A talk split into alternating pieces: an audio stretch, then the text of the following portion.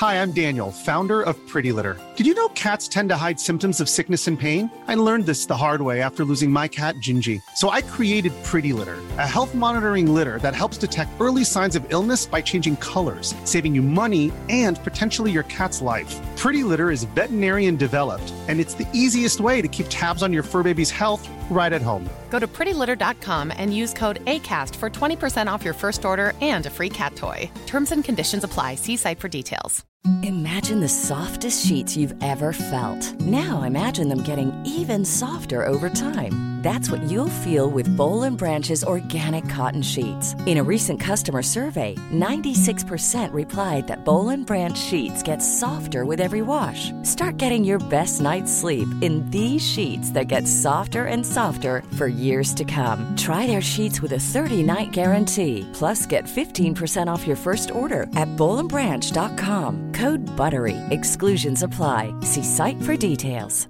There's never been a faster or easier way to start your weight loss journey than with PlushCare. PlushCare accepts most insurance plans and gives you online access to board-certified physicians who can prescribe FDA-approved weight loss medications like Wegovy and Zepbound for those who qualify. Take charge of your health and speak with a board-certified physician about a weight loss plan that's right for you. Get started today at PlushCare.com/weight-loss. That's PlushCare.com/weight-loss. PlushCare.com/weight-loss.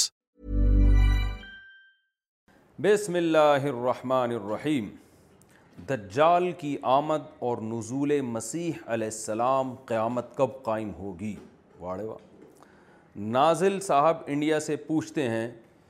امام مہدی دجال اور حضرت عیسیٰ علیہ السلام کا دنیا میں آنا قیامت کی علامت ہے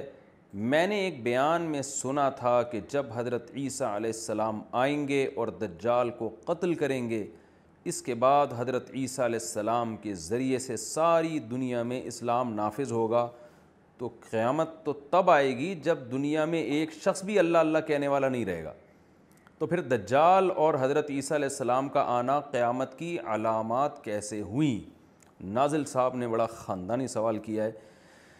ان کے سوال کا حاصل یہ ہے میں سوال لمبا ہو گیا تھا تو ذرا مختصر کر کے بتاتا ہوں کہ ان کا کہنا یہ ہے کہ ایک طرف حدیث میں آتا ہے کہ جب تک کوئی شخص اللہ اللہ کر رہا ہے قیامت قائم نہیں ہوگی یعنی قیامت کی گویا ایک علامت یہ ہوئی کہ دنیا میں کفر ہی کفر ہوگا ایک شخص بھی اللہ کا نام لینے والا نہیں ہوگا دوسری طرف حدیث میں آتا ہے قیامت کی علامات میں سے عیسیٰ علیہ السلام کا آنا دجال کا آنا جنگ ہونا پھر عیسیٰ علیہ السلام کے ذریعے پوری دنیا میں اسلامی حکومت کا قائم ہونا تو یہ تو دو متضاد باتیں ہیں تو جناب یہ دو متضاد باتیں اس لیے نہیں ہیں کہ قیامت کی علامات میں کچھ پہلے ظاہر ہوں گی کچھ بعد میں ظاہر ہوں گی حدیث میں آتا ہے کہ قیامت کی علامات میں سے ایک علامت ہے صحیح حدیث ہے کہ حجاز سے ایک اتنی بڑی آگ نکلے گی جس سے جو ہے نا وہ اونٹ اونٹوں کی گردنیں روشن ہو جائیں گی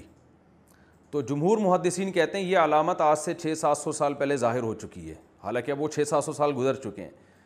تو قیامت کے آنے سے پہلے پہلے جو بھی اہم اہم واقعات دنیا میں رونما ہونے والے ہیں ان کو رسول اللہ صلی اللہ علیہ وسلم نے قیامت کی علامات قرار دیا علامت بئی معنی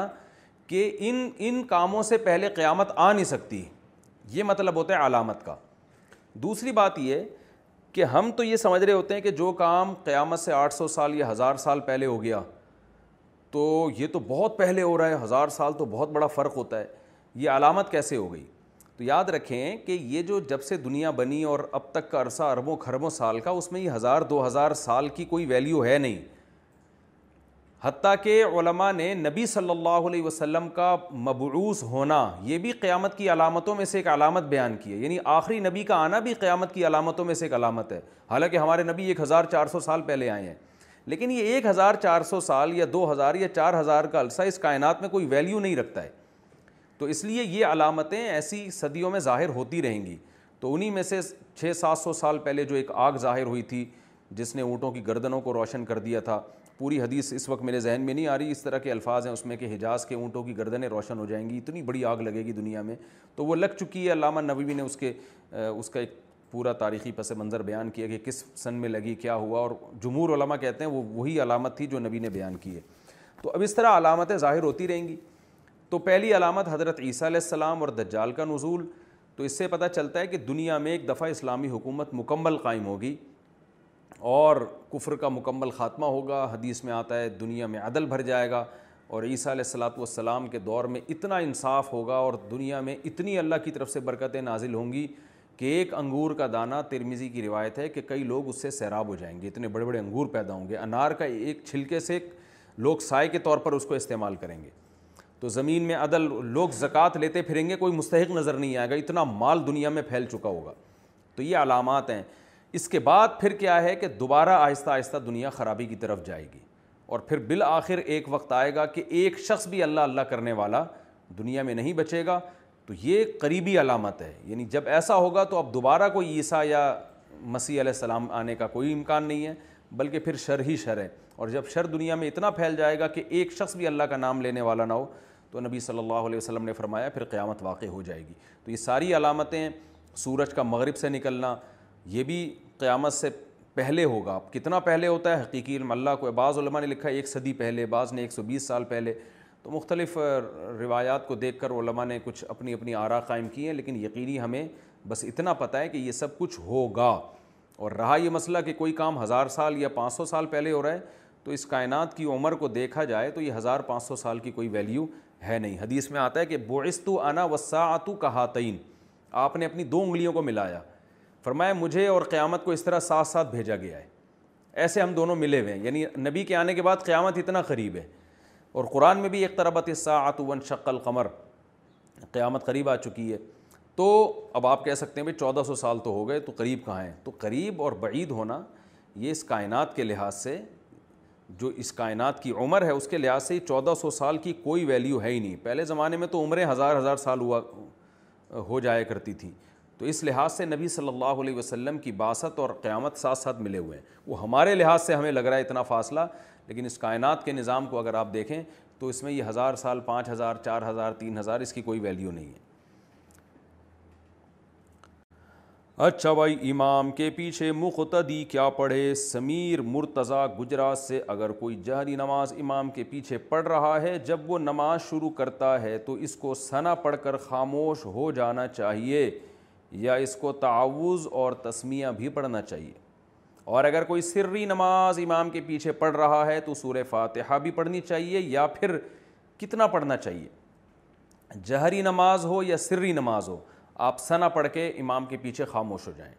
قیام میں اس کی دلیل حدیث ہے رسول اللہ صلی اللہ علیہ وسلم نے فرمایا بحقی کی حدیث ہے من کان لہو امام فقراۃ الامامی لہو قراء جس شخص کا کوئی امام ہو تو آپ نے فرمایا امام کی قراءت مقتدی کے لیے کافی ہے اور ناصر البانی رحمہ اللہ نے اس حدیث کو صحیح قرار دیا ہے اسی وجہ سے ناصر البانی جو تھے ان کا اپنا بھی مذہب یہی تھا کہ جہری نمازوں میں بہرحال امام کے پیچھے مکمل خاموشی ہوگی البتہ وہ سری نمازوں میں کہتے تھے کہ امام کے پیچھے فاتحہ پڑھی جائے گی اور اس کی دلیل وہ یہ دیتے تھے کہ وہی جو مشہور حدیث ہے بخاری مسلم کی کہ لا صلاۃ تعلّم یکقرا یقرا فاتحہ الکتاب جو فاتحہ کتاب نہیں پڑھتا اس کی نماز نہیں ہوتی اور ترمیزی وغیرہ کی روایت ہے جس میں آتا ہے کہ صحابہ نے کہا کہ ہم پڑھتے ہیں آپ نے فرمایا سوائے ام القرآن کے اور کچھ نہ پڑھو تو اور اقرا بحافی نفسک کے الفاظ بھی ہیں کہ تو اس بیس پر البانی رحمہ اللہ کا مذہب یہ تھا کہ بھائی جہری میں نہیں پڑی جائے گی لیکن سری میں پڑھی جائے گی لیکن احناف نے اس حدیث کو عام لیا ہے جس میں آتا ہے من کان لہو امام الفقراۃۃ الامام لہو قراء نبی نے فرمایا جس کا امام ہو امام کی قراءت مقتدی کے لیے کافی ہے تو یہ جہری اور سری کا نبی نے کوئی فرق نہیں کیا اس میں لہذا جہری میں بھی امام کی قراءت چاہے وہ فاتحہ ہو یا صورت ہو وہ مقتدی کے لیے کافی ہے سری میں بھی کافی ہے رہا یہ مسئلہ کہ حدیث میں جو آتا ہے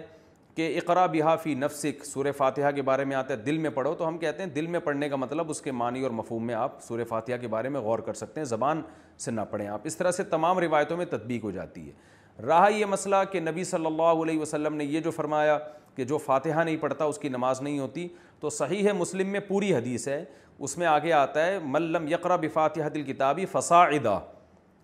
سلیمان العامش ایک مشہور راوی ہیں انہوں نے ان الفاظ کا اضافہ کیا ہے اور امام مسلم نے اس حدیث کے بارے میں صاف کہا ہے ترید و احفظ من سلیمان کہ سلیمان علامش کا اضافہ یہ مقبول ہے اس کے الفاظ ہیں جو سور فاتحہ نہیں پڑھتا اور آگے قرات نہیں کرتا اس کی نماز نہیں ہوتی تو اس سے پتہ چلتا ہے فاتحہ کے بعد قرات بھی ضروری ہے اور اس کا کوئی بھی قائل نہیں ہے امام کے پیچھے قرات بھی کی جائے تو ہم کہتے ہیں جیسے وہاں آپ یعنی یہ اس حدیث کو امام کے ساتھ خاص کرتے ہیں یا انفرادی نماز کے ساتھ خاص کرتے ہیں جس میں آتا ہے کہ فاتحہ پلس تلاوت بھی کرنی ہے آپ نے تو یہ امام کے بارے میں ہے کہ امام اگر فاتحہ کے ساتھ تلاوت نہیں کرے گا یا ان منفرد جو نماز پڑھ رہا ہے وہ فاتحہ کے ساتھ تلاوت نہیں کرے گا اس کی نہیں ہوگی تو اس سے پتہ چلتا ہے وہ حدیثیں جن میں صرف فاتحہ کا ذکر ہے وہ بھی صرف امام یا منفرد کے بارے میں ہے مقتدی کے بارے میں وہ حدیثیں نہیں ہیں مقتدی کے بارے میں یہ صحیح حدیث ہمارے پاس موجود ہے من کان لہو امام جس کا کوئی امام ہے فقراۃ الامام لہو قراء تو امام کی قراءت اس مقتدی کے لیے کافی ہے تو جہری سری دونوں کو شامل ہے لہذا آپ سے سر صرف وہ پڑھیں سنا پڑھیں اور خاموش ہو جائیں اچھا بھائی بیوی کے مرنے سے کیا حق مہر معاف ہو جاتا ہے اگر کسی شخص کی بیوی کا انتقال ہو جائے اور حق مہر ادا نہ ہوا ہو اسی وجہ سے تو انتقال ہوا میرے بھائی خیر تو کیا وہ حق مہر اللہ کے ہاں معاف ہو جاتا ہے یا یہ حق مہر کہاں کس کو کب دینا واجب ہے یہ وضاحت فرما دیں معراج انصاری لکھنؤ سے بیوی مر جائے اور حق مہر نہ لیا اس نے نہ معاف بھی نہیں دل سے معاف بھی نہ کیا ہو تو وہ مہر بیوی کے وارثوں کا حق ہے تو اس میں دیکھا جائے گا بیوی کے نرینا اولاد ہے یا نہیں چاہے اس شوہر سے ہو یا دوسرے شوہر سے بعض دفعہ طلاق یافتہ عورتیں ہوتی ہیں ان کے پہلے شوہر سے بھی بچہ ہوتا ہے کوئی یہ بیوہ ہیں پہلے شوہر سے بھی ہے اگر نرینا اولاد ہے بیوی کے تو پھر کیا ہوگا کہ اس مہر میں سے پچیس فیصد شوہر کا حصہ ہے تو شوہر پچیس فیصد کاٹ لے پچہتر فیصد اس کی اولاد میں بیٹے اور بیٹیوں میں بانٹ دے اس طور پر سوری اچھا اس میں والدین بیوی کے والدین کا بھی حصہ نکلے گا بیوی کے والدین کا چھٹا حصہ نکال کے یعنی ایک بٹا چھ ون اپون سیکس کر دے اس کو جو ڈیوائڈ کر کے جو جواب آئے ون فورتھ خود رکھے چھٹا حصہ ماں باپ کو دے دے اپنی بیوی کے ماں باپ کو یعنی اپنے ساس سسر کو اس مہر میں سے اور باقی جو بچے وہ بیٹے اور یعنی بیوی کے بیٹے اور بیٹیوں میں بانٹ دے چاہے شوہر سے ہوں یا پرانے والے سے ہوں بیٹے کو دگنا بیٹی کو آدھا اس طرح سے بانٹ دے اگر بیوی کے اولاد نہیں ہے یا بلکہ بیوی کے والدین ہی نہیں ہیں تو پھر کیا کرنا ہے ان صاحب نے پچیس فیصد اپنا حصہ رکھ کے باقی بیٹے بیٹیوں میں بانٹ دینا ہے اور اگر بیوی کے سرے سے اولاد ہی نہیں ہے تو پھر آدھا مہر خود رکھے آدھا بیوی کے بھائیوں اور بہنوں میں بانٹ دے مزید تفصیل بیوی کے وارثوں کی تفصیل لکھ کے آپ کسی بھی قریبی دارالفتہ سے پوچھ سکتے ہیں جو میں نے لم سم موٹا موٹا وراثت کا حساب تھا آپ کو بتا دیا خلاصہ یہ نکلا کہ مہر لیے بغیر اگر بیوی مر جائے تو شوہر بعض صورتوں میں اس میں سے پچیس فیصد رکھے پچہتر فیصد بیوی کے وارثوں کو دے دے اور اگر بیوی کے اولاد نہیں ہے تو آدھا رکھے اور باقی اس کے وارثوں میں تقسیم کر دے دوسری شادی کرنا چاہتا ہوں مگر والدین راضی نہیں کیا کروں میں نے ایک شادی کی ہوئی ہے اور آپ کا بیان سن کر میرا یہ جذبہ بنا ہے کہ سنت کے مطابق چار شادیاں کروں نعرہ تکبیر لگانے کا دل چاہ رہا ہے میرا ابھی دوسری کا ارادہ ہے ظاہر ہے چار ایک دم سے تھوڑی ہو جائیں گی لیکن والدین اس میں رضامند نہیں ہے کسی کے ابا اماں بھی راضی نہیں ہوتے آج کل پہلی پہ راضی نہیں ہو رہے چار پہ کہاں سے راضی ہوں گے بھائی صاحب ضیاء الخان ضیاء اللہ خان جھنگ سے اس میں میری رہنمائی فرمائیں کہ میں کیا کروں اور اگر آپ کوئی نیک اچھا شریف سا رشتہ ملے تو مجھے ضرور بتائیں بہت زیادہ فری ہو رہے ہیں میرے بھائی ضیاء اللہ خان آپ جھنگ سے ہونے کا یہ مطلب تو نہیں ہے کہ آپ اتنا فری ہو جائیں خیر یہ مزاح کر رہا ہوں دل پہ نہ لے جائیں اس کو آپ دیکھیں والدین تو آج کل پہلی پہ راضی نہیں ہوتے دوسری تیسری پہ کون کون راضی ہوتا ہے تو آپ اگر والدین کے خرچے پہ کر رہے ہیں تو پھر ابا اماں کی رضا ضروری ہے اگر اپنے خرچے پہ کر رہے ہیں اپنی جگہ لے کے ان کو دے رہے ہیں تو پھر والدین کا راضی ہونا ضروری نہیں ہے اس میں اگر وہ نہیں اجازت دیتے تو بھی شریعت نے آپ کو حق دیا ہے لیکن آپ نے الگ الگ رکھنا ہے ایک بیوی کے ساتھ دوسری بیوی کو گھسیڑ دینا تو یہ دونوں کے ساتھ زیادتی ہے ہاں دونوں بخوشی راضی ہوں تو ایک الگ بات ہے لیکن ایسا ہوتا نہیں ہے تو آپ نے چاروں کو الگ الگ گھر لے کے دینا ہے چاروں کے ساتھ برابری کرنی ہے اگر آپ کے پاس اتنے وسائل ہیں یا کم وسائل ہیں لیکن بہت غریب لڑکیوں سے آپ کر رہے ہیں جو کم وسائل پہ بھی راضی ہو جائیں تو آپ کریں والدین کا راضی ہونا اس میں ضروری نہیں ہے تو آپ اپنے خرچے پہ کر رہے ہیں الگ گھر لے کے دے رہے ہیں چاہے کرائے پر ہو یا ذاتی ہو وہ آپ کا ہیڈک ہے تو آپ کریں اللہ آپ کو ہمت دے اور چاروں میں برابری کریں اور ماں باپ سے البتہ بد کلامی بدتمیزی نہ کریں ٹھیک ہے نا یہ ضرور کریں آپ قرض کے پیسوں پر اچھا یہ جو انہوں نے کہا ہے کہ نیک شریف سا رشتہ ملے تو بتا دیں بھائی میں رشتے وشتے تو کراتا نہیں ہوں مجھے لوگوں نے فون کر کر کے تنگ کیا ہوا ہے ہر تھوڑے دیر میں کوئی آ رہا ہے میری شادی کرا دو تو میرا کام تو شادیاں کرانا نہیں ہے میں تو بیانات کرتا ہوں اور لوگوں کو موٹیویٹ کرتا ہوں اور جو شرعی مسائل ہیں وہ بتاتا ہوں مدرسے میں پڑھاتا ہوں یہ میرا کام ہے شادیاں کرانے کے لیے تو شادی دفتر بنے ہوئے ہیں بھائی آپ وہاں جائیں آپ یہ رشتے مشتے ہمارے پاس نہیں ہوتے یہ بہت ٹینشن والا کام ہے اور سارے کام چھوڑ کے پھر آدمی اسی میں لگ جاتا ہے پھر کوئی اچھا رشتہ کسی کا کرا دیا تو وہ شکریہ تھوڑی ادا کرے گا کوئی الٹا رشتہ مل گیا تو ساری بلی ہمارے اوپر ڈالے گا مفتی صاحب نے کرایا یہ تو یہ کام ہم لوگوں کا نہیں ہے یہ یہ اس کے لیے الگ دفتر بنے ہوئے ہیں کچھ محلے میں خواتین ہوتی ہیں جو پیسے لیتی ہیں وہ رشتے وشتے ان کو سب گھروں کی رپورٹیں ہوتی ہیں کون بیوہ ہو چکی ہے کون ہونے والی ہے ان کو اخلاق سے اندازہ ہو جاتا ہے کہ یہ خاتون ایسی ہیں کہ اس کا شوہر پانچ سال تک ہی زندہ رہ سکتا ہے اور بعض دفعہ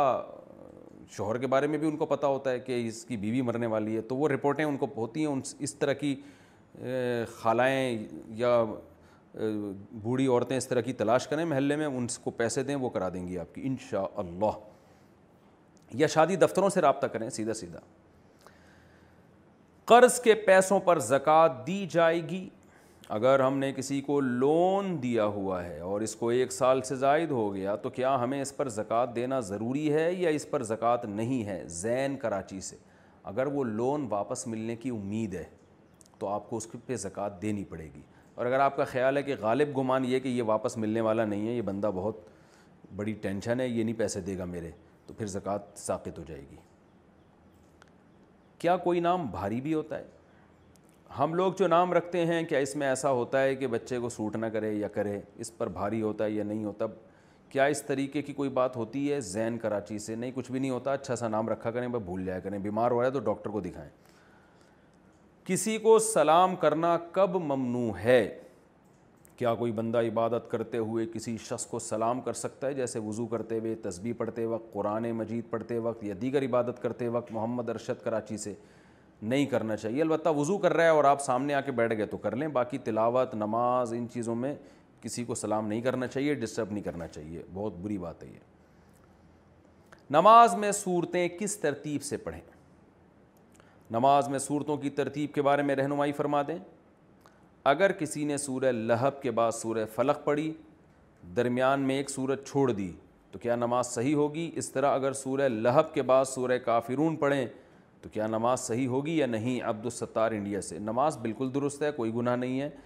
البتہ چھوٹی صورتوں میں ایک صورت چھوڑ کر آگے جانا بہتر نہیں ہے بہتر ہے کہ دو صورتوں کا فاصلہ کریں یا ایک صورت کے بعد اگلی والی صورت پڑھ لیں تو سورہ لہب کے بعد آپ کو چاہیے قلو اللہ پڑھا کریں بجائے سورہ فلق کے جائز وہ بھی ہے سورہ فلق بھی لیکن بہتر ہے سورہ لہب پڑھی ہے تو اگلی رکعت میں سورہ اخلاص پڑھیں اور اگر آپ نے چھوڑنا ہی ہے تو پھر دو صورتیں چھوڑ دیں قلاء رب الناس پڑھ لیں پھر یہ جائز دونوں ہیں وہ بھی جائز ہے گناہ کو کسی میں نہیں ہے اچھا جی کیا ٹی شرٹ میں نماز مکرو ہے محمد آصف گجرات انڈیا کیا ٹی شرٹ میں نماز پڑھنا مکرو ہے نہیں جی مکرو نہیں ہے جائز ہے کتنے کلومیٹر پہ قصر نماز واجب ہے قصر کی نماز اٹھارہ کلومیٹر پر ہے یا ستر کلومیٹر پر اس بارے میں وضاحت فرما دیں محمد آصف گجرات انڈیا سے شہر سے بال ستتر اشاریہ آٹھ کلومیٹر تقریباً اٹھتر یہ سمجھ لیں تو جب آپ شہر کی آبادی سے باہر اٹھتر کلومیٹر سے آگے جانا چاہ رہے ہوں تو پھر آپ قصر پر نماز پڑھیں گے اس سے کم کم میں آپ پوری نماز پڑھیں گے اچھا مسافر آپ اٹھتر کلومیٹر جا کے نہیں بنیں گے شہر سے باہر آپ نے اٹھتر کلومیٹر جانا ہے تو شہر سے باہر نکلتے ہی مسافر بن جائیں گے آپ سفر والی نماز شروع کر دیں گے اللہ کی راہ میں مقرر کیا گیا صدقہ کسے دے سکتے ہیں اگر ہم ایک اماؤنٹ طے کرتے ہیں کہ ہم نے اپنی انکم میں سے تین یا پانچ فیصد اللہ کی راہ میں خرچ کرنا ہے تو یہ اماؤنٹ میں کن لوگوں کو دے سکتا ہوں اگر گھر میں کچھ مزدور لگے ہوئے ہیں تو اگر میں ان کی مزدوری کے علاوہ ان کو اس میں سے کچھ دے دوں تو کیا یہ اللہ کی راہ میں شمار ہوگا محمد خاقان ظفر فیصل آباد سے جن جی، کی جو مزدوری بنتی ہے وہ تو دیں پھر اضافی صدقے میں سے دے دیں تو بہت اچھی بات ہے میں تو کہتا ہوں عام بھکاریوں کے بجائے یہ مزدوروں کو اور جو محنت کرنے والے لوگ ہیں صدقہ ان کو دینا چاہیے کم از کم محنت تو کر رہے ہیں نا یہ چوری کا موبائل بیچنے کی آمدن کا حکم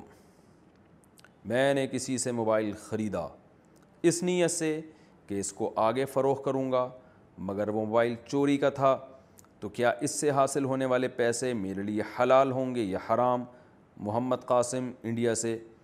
حرام ہوں گے آپ کو جب پتہ ہے سو فیصد کہ چوری کا ہے تو آگے بیچنا آپ کے لیے اس کو جائز نہیں ہے بیچ دیا تو قیمت صدقہ کرنی پڑے گی آپ کو تو اب چوری کا موبائل کریں کہ اگر آ گیا ہے آپ کے پاس تو مالک کو حتی الامکان تلاش کریں نہیں ملتا تو اس موبائل ہی کو صدقہ کر دیں آپ یا اس کو بیچ کے اس کی قیمت کو صدقہ کر دیں حرام کام کرنے والوں کا ایڈورٹائز بنانا ہمارا ایڈورٹائزنگ اور پینٹنگ کا کام ہے اب جن لوگوں کی آمدنی جائز نہیں ہوتی جیسے روحانی ٹوپی ڈرامے والے یا دوسرے لوگ وہ بھی اپنے ایڈورٹائز کو پینٹ کروانے کے لیے آتے ہیں دیکھو کتنا اچھا نام لوگوں نے خود روحانیوں کے لیے ٹوپی ڈرامہ خود سے کہنا شروع کر دیا الحمد للہ یہ بیانات کا فائدہ ہو رہا ہے یہ ٹوپی ڈرامہ ان کا لقب بن گیا ہے وہ بھی اپنے ایڈورٹائز کو پینٹ کروانے کے لیے آتے ہیں تو کیا ان کا کام کرنا جائز ہوگا اور اس کی کمائی حلال ہوگی یا نہیں فہد صدیقی یو پی سے دیکھیں پینٹنگ کا کام چاہے وہ روحانی ٹوپی ڈرامے والے کا ہی کر رہے ہیں تو پینٹنگ کا کام بذات خود ایک جائز کام ہے جب تک کہ اس میں کوئی فوہش تصویر نہ بنائی جائے لڑکیوں کی یا کوئی جادو ٹونا واضح طور پر نہ ہو جیسے کالا علم اور سفل علم یہ والا تو حرام ہے بالکل لیکن جو روحانی ٹوپی ڈرامے ہوتے ہیں نا یہ تو ڈرامے ان کی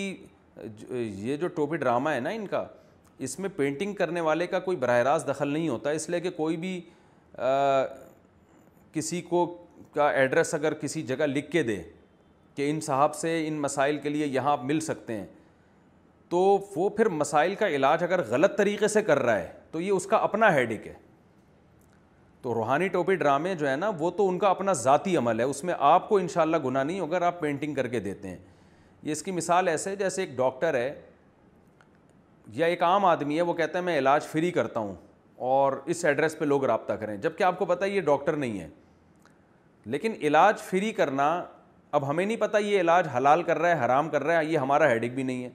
تو ہو سکتا ہے کوئی کسی کے کسی ڈاکٹر سے پوچھ کے کر رہا ہو تو اس میں اس آدمی کے اپنے ارادے کا دخل ہے اس کی میں ایک مثال دیتا ہوں جیسے کوئی اس شخص آپ سے چھری بنوانے کے لیے آتا ہے اب چاقو سے لوگ غلط کام بھی کرتے ہیں گردنیں بھی کاٹتے ہیں اور خربوزے بھی کاٹتے ہیں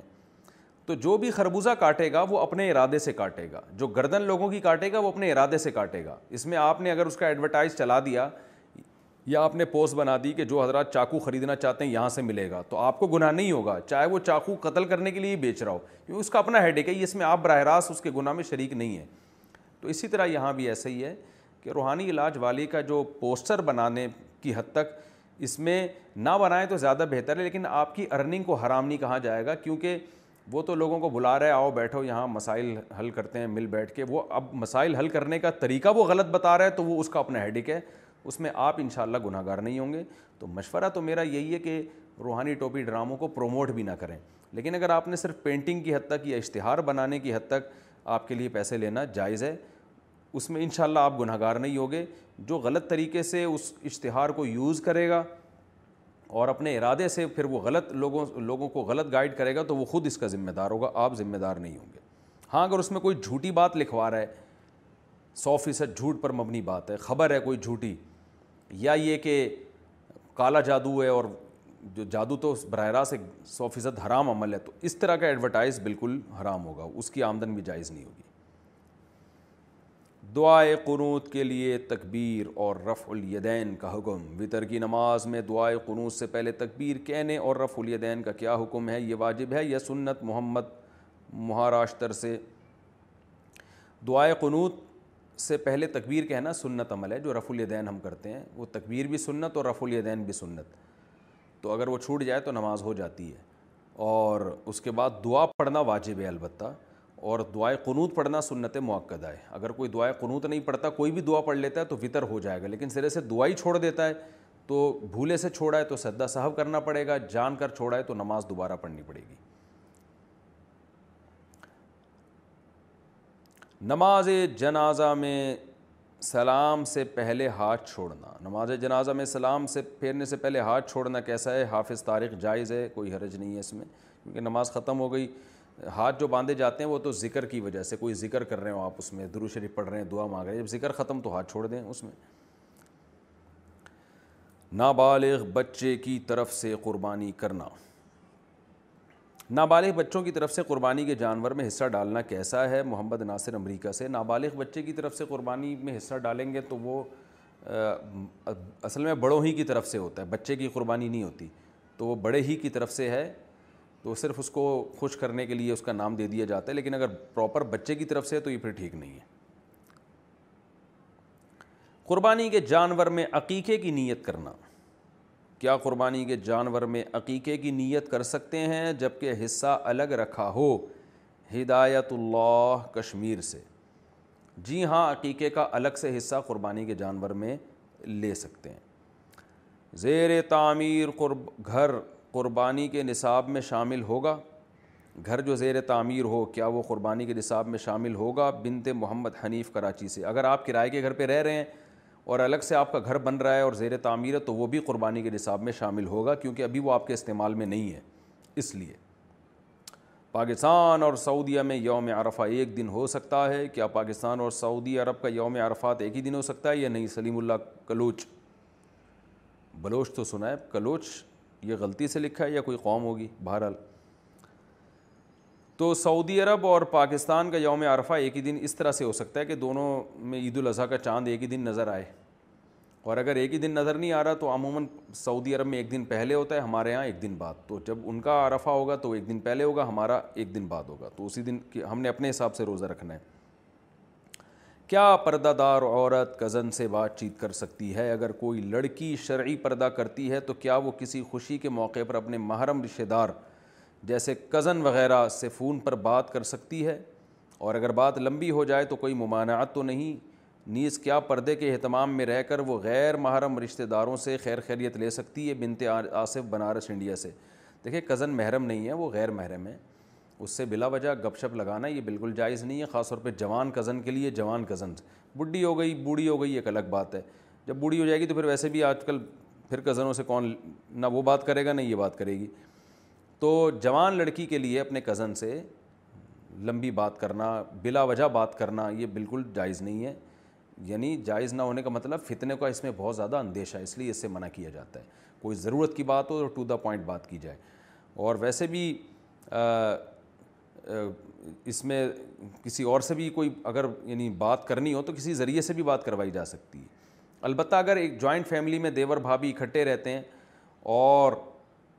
اس میں کبھی خیر خیریت پردے میں رہ کے پوچھ لینا وہ جائز ہے بشرطے کہ اس میں بھی فتنے کا اندیشہ نہ ہو تو اس میں چونکہ ایک ہی گھر میں رہ رہے ہیں تو خیر خیریت پوچھنے میں کوئی حرج نہیں ہے پردے کے اندر رہ کر کزن سے تو وہ تو الگ گھر میں رہتا ہے اس میں کیا ضرورت ہے خیر خیریت پوچھنے کی لیکن اگر کبھی وہ آپ کے گھر آئے آپ کی والدہ سے ملنے والد سے ملنے تو پردے میں رہ کر اس میں خیر خیریت پوچھنے میں کی گنجائش ہے بشرطے کے فتنے کا اندیشہ نہ ہو اور مرد کو بھی اندازہ ہوتا ہے عورت کو بھی اندازہ ہو جاتا ہے کہ فتنے کا اندیشہ ہے یا نہیں تو بالکل ینگ لڑکی ہے ینگ لڑکا ہے تو پھر تو بالکل بھی فری نہیں ہونا چاہیے بلکہ لڑکیاں اگر ینگ ہیں کم عمر ہیں تو لڑکے کی عمر زیادہ بھی ہو تو بھی ان کے لیے فری ہونے کی بالکل گنجائش نہیں ہے یہ بہت سارے فسادات کا یہ چیز ذریعہ بنتی ہے اللہ نے زینہ سے بھی منع کیا ہر وہ چیز جو فحاشی کی طرف لے کر جانے والی ہو اس کے قریب جانے سے بھی قرآن نے منع کیا لا تقرب الزنا قرآن نے یہ نہیں کہا زینہ مت کرو زنا کے قریب بھی مت جاؤ اور آج کل کزنوں میں بہت زیادہ مسائل حیا ختم ہو رہی ہے فیس بک واٹس ایپ عام ہو گیا ہے تو آج کل تو پردے کے حکام پہلے سے بھی زیادہ سخت ہو گئے ہیں تو اس لیے نہ کریں بات چیت اور ان سے سلام دعا بھی ترک کر دیں کوئی مجبوری ہو تو ایک الگ بات ہے لیکن مجبوری ہوتی نہیں ہے آپ کے بڑے خاندان کے بڑے جب موجود ہیں تو آپ کو کیا مجبوری ہوگی ناپاک جگہ خشک ہو جائے تو وہاں بیٹھ سکتے ہیں میری ایک چھوٹی بچی آٹھ مہینے کی وہ کہیں بھی پیشاب کر دیتی ہے گدے پر چادر پر اگر وہ جگہ خشک ہو گئی ہو اور اس پر بیٹھ جائیں تو کیا ہمارے کپڑے ناپاک ہو جاتے ہیں اور اس میں نماز نہیں ہوتی کیا کنزا شیخ انڈیا سے خوش جگہ پر اگر آپ بیٹھ جائیں تو آپ کے کپڑے ناپاک نہیں ہوتے ہاں آپ کے کپڑے پہلے سے ہیں اور پھر ایسی جگہ پہ بیٹھیں گے تو کپڑے ناپاک ہو جائیں گے لیکن اگر خشک کپڑے ہیں تو آپ وہاں بیٹھنے سے آپ کے کپڑے ناپاک نہیں ہوتے ویسے بچی یہ کیا بات ہے جہاں جہاں پیشاب کر رہی ہے تو کرنے تھوڑی دیے نا اس کو ہر جگہ دھونی ہے یہ تو گھر پھر بھنگی خانہ بن جائے گا تھوڑے دنوں میں بچی کبھی وہاں کر رہی ہے کبھی وہاں کر رہی ہے تو جہاں بھی کریں فوراً صفائی کروائیں اس کی خود پاک کریں اس جگہ کو تو بچوں کو پالنے میں تو یہ ٹینشن لینی پڑتی ہے کسی نے سوال پوچھا ہے کہ پیسوں کے لیے کام کرنے کی جستجو نہیں ہے کچھ بتائیں ایسا کہ جستجو آ جائے یعنی پیسے کمانے کا شوق پیدا ہو جائے کچھ ایسا بتائیں دیکھو بعض لوگوں کو پیسہ کمانے کا شوق اس لیے نہیں ہوتا دنیا کو مسافر خانہ سمجھ رہے ہوتے ہیں ان کو ترغیب دی جاتی ہے کہ بھائی مسافر خانہ تو ہے لیکن آخرت کی تیاری میں پیسہ کمانا بھی داخل ہے پیسے کماؤ گے تو لوگوں کے سامنے ہاتھ پھیلانے سے بچو گے رشتہ داروں پہ خرچ کرو گے مدرسوں پہ مسجدوں پہ خرچ کرو گے اور استغنا کے ساتھ زندگی گزارو گے یہ سوچ کے پیسہ کماؤ بعض لوگوں میں پیسہ کمانے کا شوق سستی کی وجہ سے نہیں ہوتا کس وجہ سے ان کے دل میں پیسے کی قدر تو ہوتی ہے مگر سستی لازوال وہ ان کو صبح اٹھنے پر دکان پہ جانے پر اور کھوپڑی استعمال کرنے پر مجبور کرتی نہیں ہے اتنی سستی ہوتی ہے تو ایسے لوگوں کے جب سر پہ پڑتی ہے جب معاشی تنگی کا شکار ہوتے ہیں تو ان کی کھوپڑی بیدار ہوتی ہے جب چپت لگتی ہے نا شادی ہو جائے تو بیوی تانے دیتی ہے بچے تانے دیتے ہیں پریشان کرتے ہیں ابا کچھ تو کھلاؤ ٹھیک ہے مفتی صاحب کا بچوں پیدا کرنے والا بیان تو سنا آپ نے کہ اسپیڈ ہونی چاہیے پیسے کمانے والا بیان آپ نے سنا نہیں تو آدھا کام ہوا ہے آدھا رہ گیا بچے اسی اسپیڈ سے پیدا ہو رہے ہوتے ہیں مگر محنت ہوتی نہیں ہے تو وہ تو پھر چار شادیوں والا فلسفہ بدنام ہوگا نا اس سے تو تو ایسے سست لوگوں کو ترغیب دی جاتی ہے کہ چستی کی دعا بھی مانگو اور اپنی باڈی کو ایکٹیو کرو صبح صبح اٹھ کے جاگنگ کرو صبح اٹھ کے جاگنگ کرنا اس سے بہتر ایکسرسائز کوئی ہے نہیں اس سے آپ کا میٹابالزم جو ہے نا بہت فٹ فاٹ ہو جاتا ہے جب انسان جوان ہوتا ہے نا تو فیٹ نہیں پیدا ہوتا اس کے اندر اندر کا سسٹم بہت تیز ہوتا ہے تو باڈ جاگنگ سے یہ کام خاندانی ہو جاتا ہے سارا دن آپ کا اچھا گزرے گا اور دعا بھی مانگنی چاہیے نبی صلی اللہ علیہ وسلم دعا مانگا کرتے تھے اللہ بھی کا من الجبن و من القسل و من البخن بخل کہ اللہ میں بزدلی سے سستی سے بخل کنجوسی سے تیری پناہ مانگتا ہوں یہ تینوں چیزیں ملی ہوئی ہیں آپس میں تو سستی سے اللہ کی پناہ بھی مانگنی چاہیے باقی جب چپت لگے گی تو انشاءاللہ انسان کا بچہ بنے گا لیکن پھر فائدہ نہیں ہوتا جی,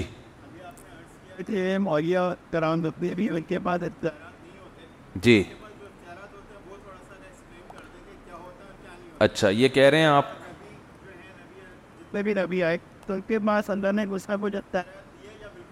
اچھا یہ کہہ رہے ہیں کہ میں نے بیان میں کہا کہ اولیاء اللہ کو اللہ نے اختیارات نہیں دیے ہوتے پیغمبروں کو بھی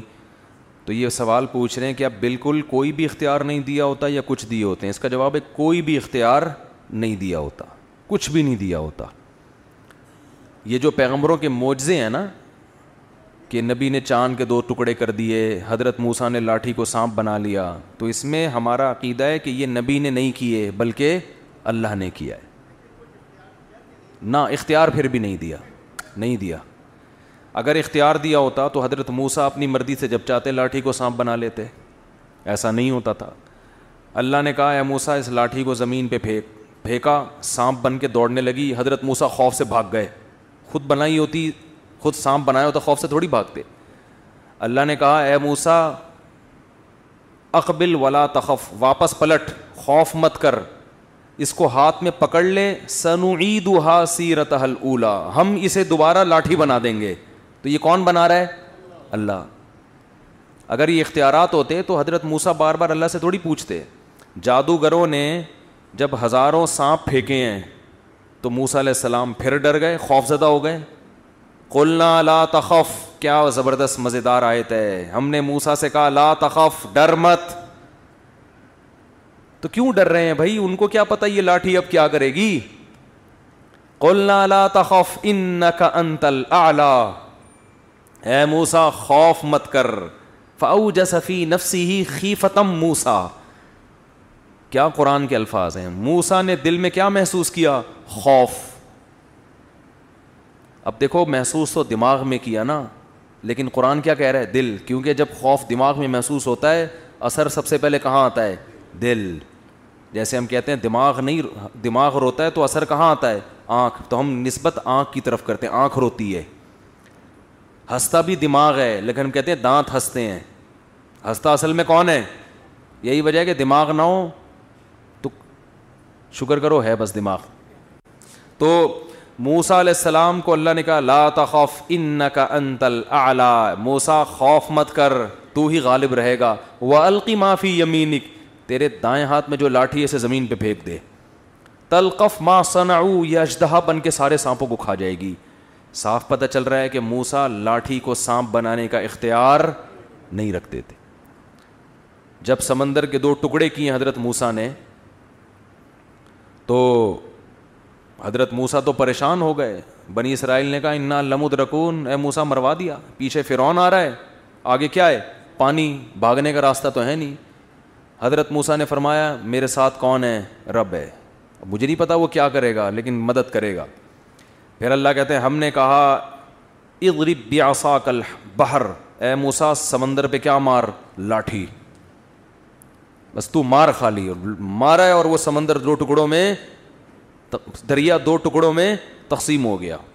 تو یہ سارے کام موجزے یہ پیغمبر نہیں کرتے نہ پیغمبروں کے پاس اختیارات ہوتے ہیں یہ کون کرتا ہے اللہ اختیارات بھی اللہ کے پاس تبھی پیغمبر ہر دفعہ اللہ سے پوچھتے ہیں ہاں پیغمبروں کی طرف مجازن نسبت ہوتی ہے مجازن نسبت ہوتی ہے وہ پیغمبر کہہ رہے ہیں میں کر رہا ہوں میں ابری الاقمہ حضرت عیسیٰ نے کہا میں جو نابینا لوگ ہیں ان کو بینائی دے دوں گا میں کوڑ کے مریضوں کو ٹھیک کر دوں گا تو اصل میں ذریعہ بن رہے ہیں کام کون کر رہا ہے اللہ تو وہی پوری باعث ہے کہ مجازن نسبت جیسے دو پلیٹیں کھا گئے آپ پلیٹیں نہیں کھائی ہوتی آپ نے تو بریانی کھائی ہوتی ہے مجازن ہوتی ہیں اچھا بوئی نماز میں دل نہیں اچھا مفتی صاحب میں اسٹوڈنٹ بھی ہوں اور اس اسپورٹ مین بھی اسپورٹ میں پیسے نہیں ہیں اور کوئی اور کام اسے نہیں کرتا کہ اسپورٹ سے امید ہے شاید کچھ ہو جائے اسپورٹ مین نہ بنیں آپ بڑی کھیل کو کھیل بنائیں کمائی کا ذریعہ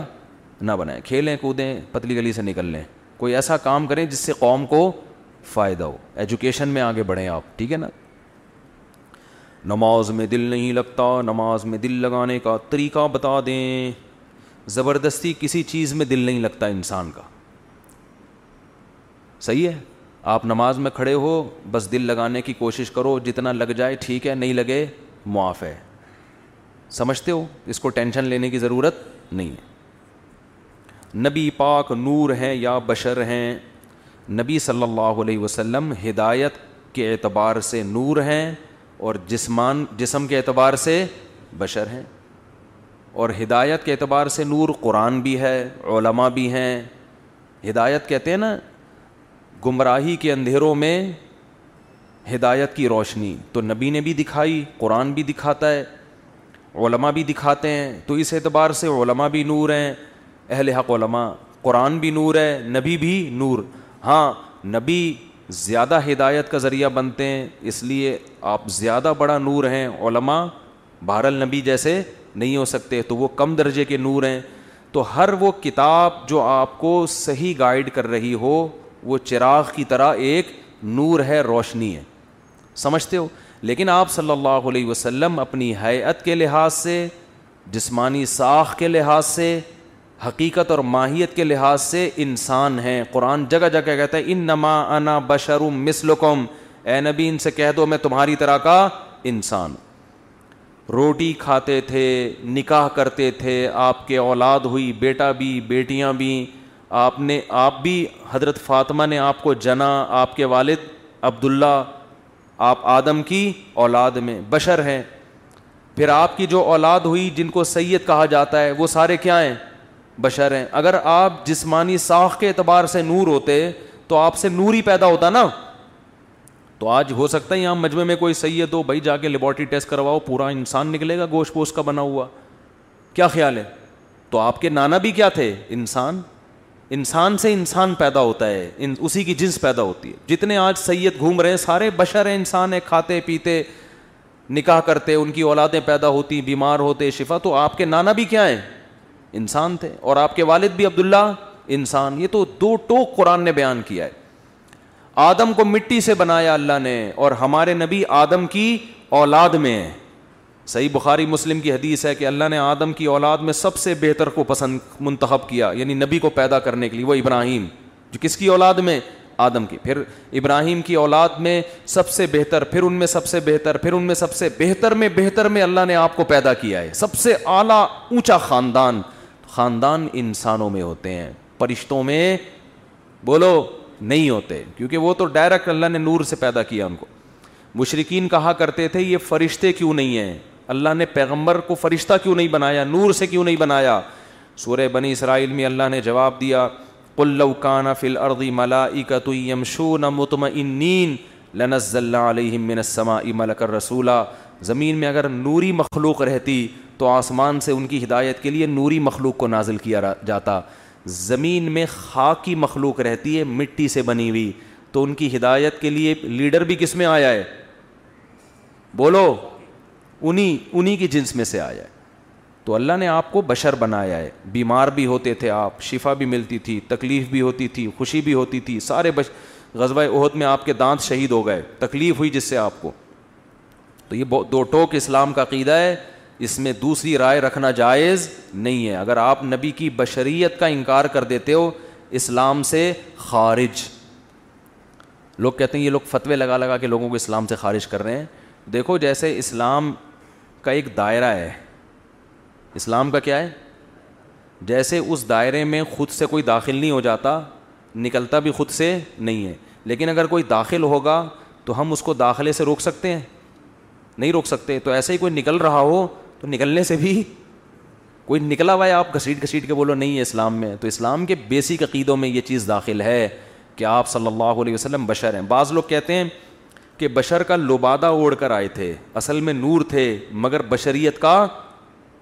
لبادہ تھا یہ بھی غلط ہے آپ اصل حقیقت ماہیت کے لحاظ سے بشر تھے نہ لبادہ نور کا اور نہ حقیقت میں نور حقیقت میں بھی بشر اور جیسے حقیقت میں ویسے ہی دیکھنے میں بھی سمجھتے ہو جبریل علیہ السلام فرشتے تھے جو بشر کے لبادے میں آتے تھے نہیں آ رہی بات سمجھ حضرت جبریل انسانی شکل میں آیا کرتے تھے نبی کے پاس حالانکہ تھے کیا نور مگر شکل کون سی تھی انسانوں والی یہی وجہ ہے کہ آپ نے شادی نہیں کی آپ کھانا نہیں کھاتے تھے سمجھتے ہو کیونکہ جیسے جنات بعض دفعہ انسان کی شکل میں آ جاتے ہیں تو اس سے وہ انسانوں والے کام نہیں کرتے ہوتے کیا ہیں لہذا اگر کبھی آپ کی قبرستان میں اندھیرے میں کسی سے ملاقات ہو اور وہ کہ میں جن ہوں جو انسانی شکل میں آیا ہوں تو فری ہونے کی کوشش بولو نہیں کرنا کہ چونکہ ایکچولی ابھی تو تم چونکہ انسان ہی ہو تو آؤ گلے ملتے ہیں ہو سکتا ہے جب آپ اس سے گلے ملیں تو دوبارہ کسی سے گلے ملنے کے قابل نہ رہیں آپ وہ اتنی زور سے دبائے کہ آپ پچک جائیں کیونکہ وہ حقیقت میں کیا ہے جن جن کا بچہ ہے ٹھیک ہے نا مسجدوں میں اعلان ہوتا ہے نا جن کا بچہ ہے آ کے لے جائیں ایک آدمی جن کا بچہ مسجد میں کیا کر رہا ہے بھائی پیلی رنگ کی ہے اور سفید کلر کا بریان پہنا ہوا ہے جن کا بچہ ہے آ کے لے جائیں ایک آدمی کیا کہہ رہے ہیں امام صاحب جن کا بچہ ہے یہاں کیا کر رہا ہے تو فرشتہ جب انسانی شکل میں آتا ہے تو انسانی لوازمات اس میں پیدا نہیں ہوتے تو ہمارے نبی تھے بھی بشر انسان تھے صورت بھی کون سی انسانوں والی ہاں ہدایت کا نور ہے جو میں نے بتایا تو اس لیے یہ مبالغہ مت کرو جو اسلام کے بیسک عقیدے ہیں اگر کوئی شخص نمازی کے آگے سے گزر جائے تو اس کی نماز ٹوٹے گی یا نہیں نماز نہیں ٹوٹے گی مگر یہ عمل جائز نہیں ہے اور نمازی کو چاہیے اس کو روکے مفتی صاحب اسلام میں بیوی کے حقوق کیا ہیں برائے مہربانی مختصر وضاحت کریں پہلا حق یہ ہے کہ اس کو کے لیے مناسب گھر کا انتظام کرے سمجھتے ہو جس طرح کا گھر اس نے اپنے خاندان میں دیکھا ہے آپ کی آمدن بھی دیکھی جائے گی اور اس کا خاندان بھی دیکھا جائے گا تو اس کے حساب سے مناسب سا اس کو گھر دیا جائے گیس بجلی کا بل دیا جائے اگر وہ ایسے خاندان میں ہے کہ ان خاندان میں ایئر کنڈیشن کے بغیر رہنے کا رواج نہیں ہے تو آپ کو ایئر کنڈیشن کا انتظام بھی بولتے کیوں نہیں کرنا پڑے گا کیونکہ قرآن کہہ رہا عاشر ہن بالمعروف تو ہر ایک کا عرف دوسرے سے مختلف اگر وہ ایسے خاندان سے تھی کہ ان کے ہاں ایئر کنڈیشن کے بغیر لڑکیاں گھروں میں گزارا نہیں کرتی تھیں ایسے خاندان سے آئی ہے تو گھر میں آپ کو پراپر اے سی کا انتظام بھی بولو نا کر کے دینا پڑے گا اگر وہ ایسے خاندان سے آئی ہے کہ جس خاندان میں لڑکیاں گھروں کے کام خود نہیں کرتی بلکہ نوکر رکھے ہوئے ہوتے ہیں بعض بڑے مالدار لوگ ہوتے ہیں ان کے ان کے ہاں لڑکیوں کا کام سوائے میک اپ اور بیوٹی پارلر کے کچھ بھی نہیں ہوتا وہاں سارے کام کس نے سنبھالے ہوئے ہوتے ہیں خادموں نے نوکروں نے اتنے اونچے خاندان ہیں تو پھر آپ کو اس کے لیے ملازم کا انتظام بھی آپ اپنے حقوق اپنی اب منہ سے آواز نہیں نکل رہی شادیوں پہ بیان کرتا ہوں سارے نعرے لگائے میں پشاور میں تھا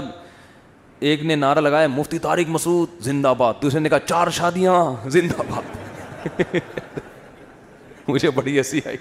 میں نے کہا الحمد للہ ان کے دماغ میں چار شادیاں گھول کے ہم نے پلا دی پلا بس یہی بہت بڑا مقصد حاصل ہو گیا ان کو کھوپڑی میں بیٹھ گئی یہ بات نعرے لگ رہے ہیں بھائی اب تو تو آپ لوگ نہ بڑا بڑائے مہربانی بھائی ویڈیو نہ بنائیں ٹھیک ہے اچھا خیر تو کیا تھا تو اگر وہ ایئر کنڈیشن میں رہنے کی عادت ہے اس کو تو آپ کو اے سی کا انتظام کر کے دینا پڑے گا اگر نئی عادت ان کے گھر میں نہیں ہے تو پھر ضروری بھی نہیں آپ پہ بھی لازم نہیں ہے اگر ان کے گھر میں ملازم کام کیا کرتے تھے تو آپ کو ملازم کا انتظام کر کے دینا پڑے گا اگر ان کے گھر میں رواج یہ تھا اتنی اونچی فیملی ہے کہ بیویاں شوہروں کے لیے کھانا بولو نہیں پکاتی بلکہ شوہر کے لیے بھی ملازم اور بیگم کے لیے بھی باہر سے یہ سسٹم تھا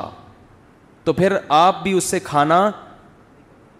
بولتے کیوں نہیں نہیں پکوا لیکن نارملی ایسا ہوتا نہیں ہے نارملی درمیانے درجے کے جو خاندان ہوتے ہیں اس میں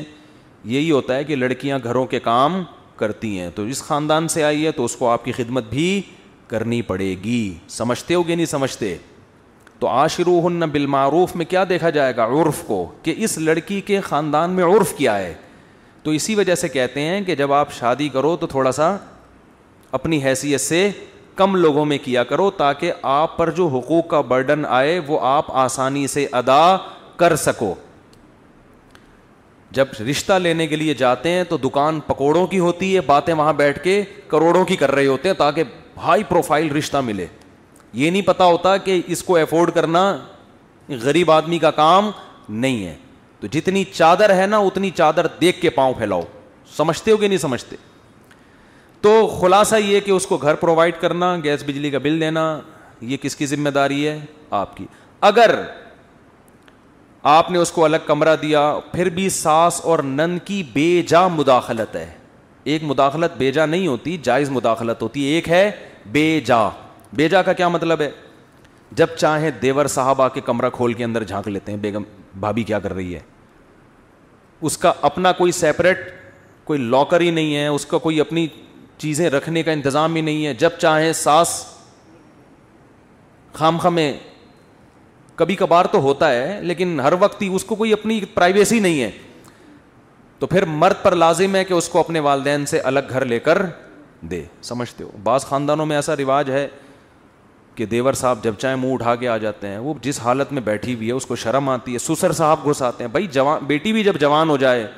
تو باپ ایسے داخل نہیں ہوتا بیٹی کے کمرے میں تھوڑا سا نوک کرتا ہے اس کو سمٹنے کا موقع دیتا ہے گھسے چلے آ رہے ہیں وہ کس حال میں بیٹھی ہوئی ہے نہیں جی ہمارا گھر ہے اس قسم کی انٹرفیئرنس اگر ہو رہی ہو تو یہ عورت پہ ظلم ہے سمجھتے ہو تو ایسی صورت میں اس لڑکی کے لیے آپ کو اپنے والدین اور رشتے داروں سے الگ گھر لے کر دینا بول لو نا واجب ہے کیونکہ اس پہ ظلم ہو رہا ہے ایک نوعیت اور اگر اس طرح کا نہیں ہے حساب کتاب نارمل جیسے سب گھر رہتے ہیں تو پھر الگ کمرہ اور سیپریٹ اس کو جو جو اٹیچ باتھ روم جو ہمارے یہاں ہوتا ہے اتنا پھر کافی ہے لیکن اگر ظلم ہو رہا ہے اس کے اوپر دیوروں کی طرف سے اس سے کام اتنا نہ لیا جائے جو اس کی حیثیت سے زیادہ ہو بعض خاندانوں میں دیکھا ہے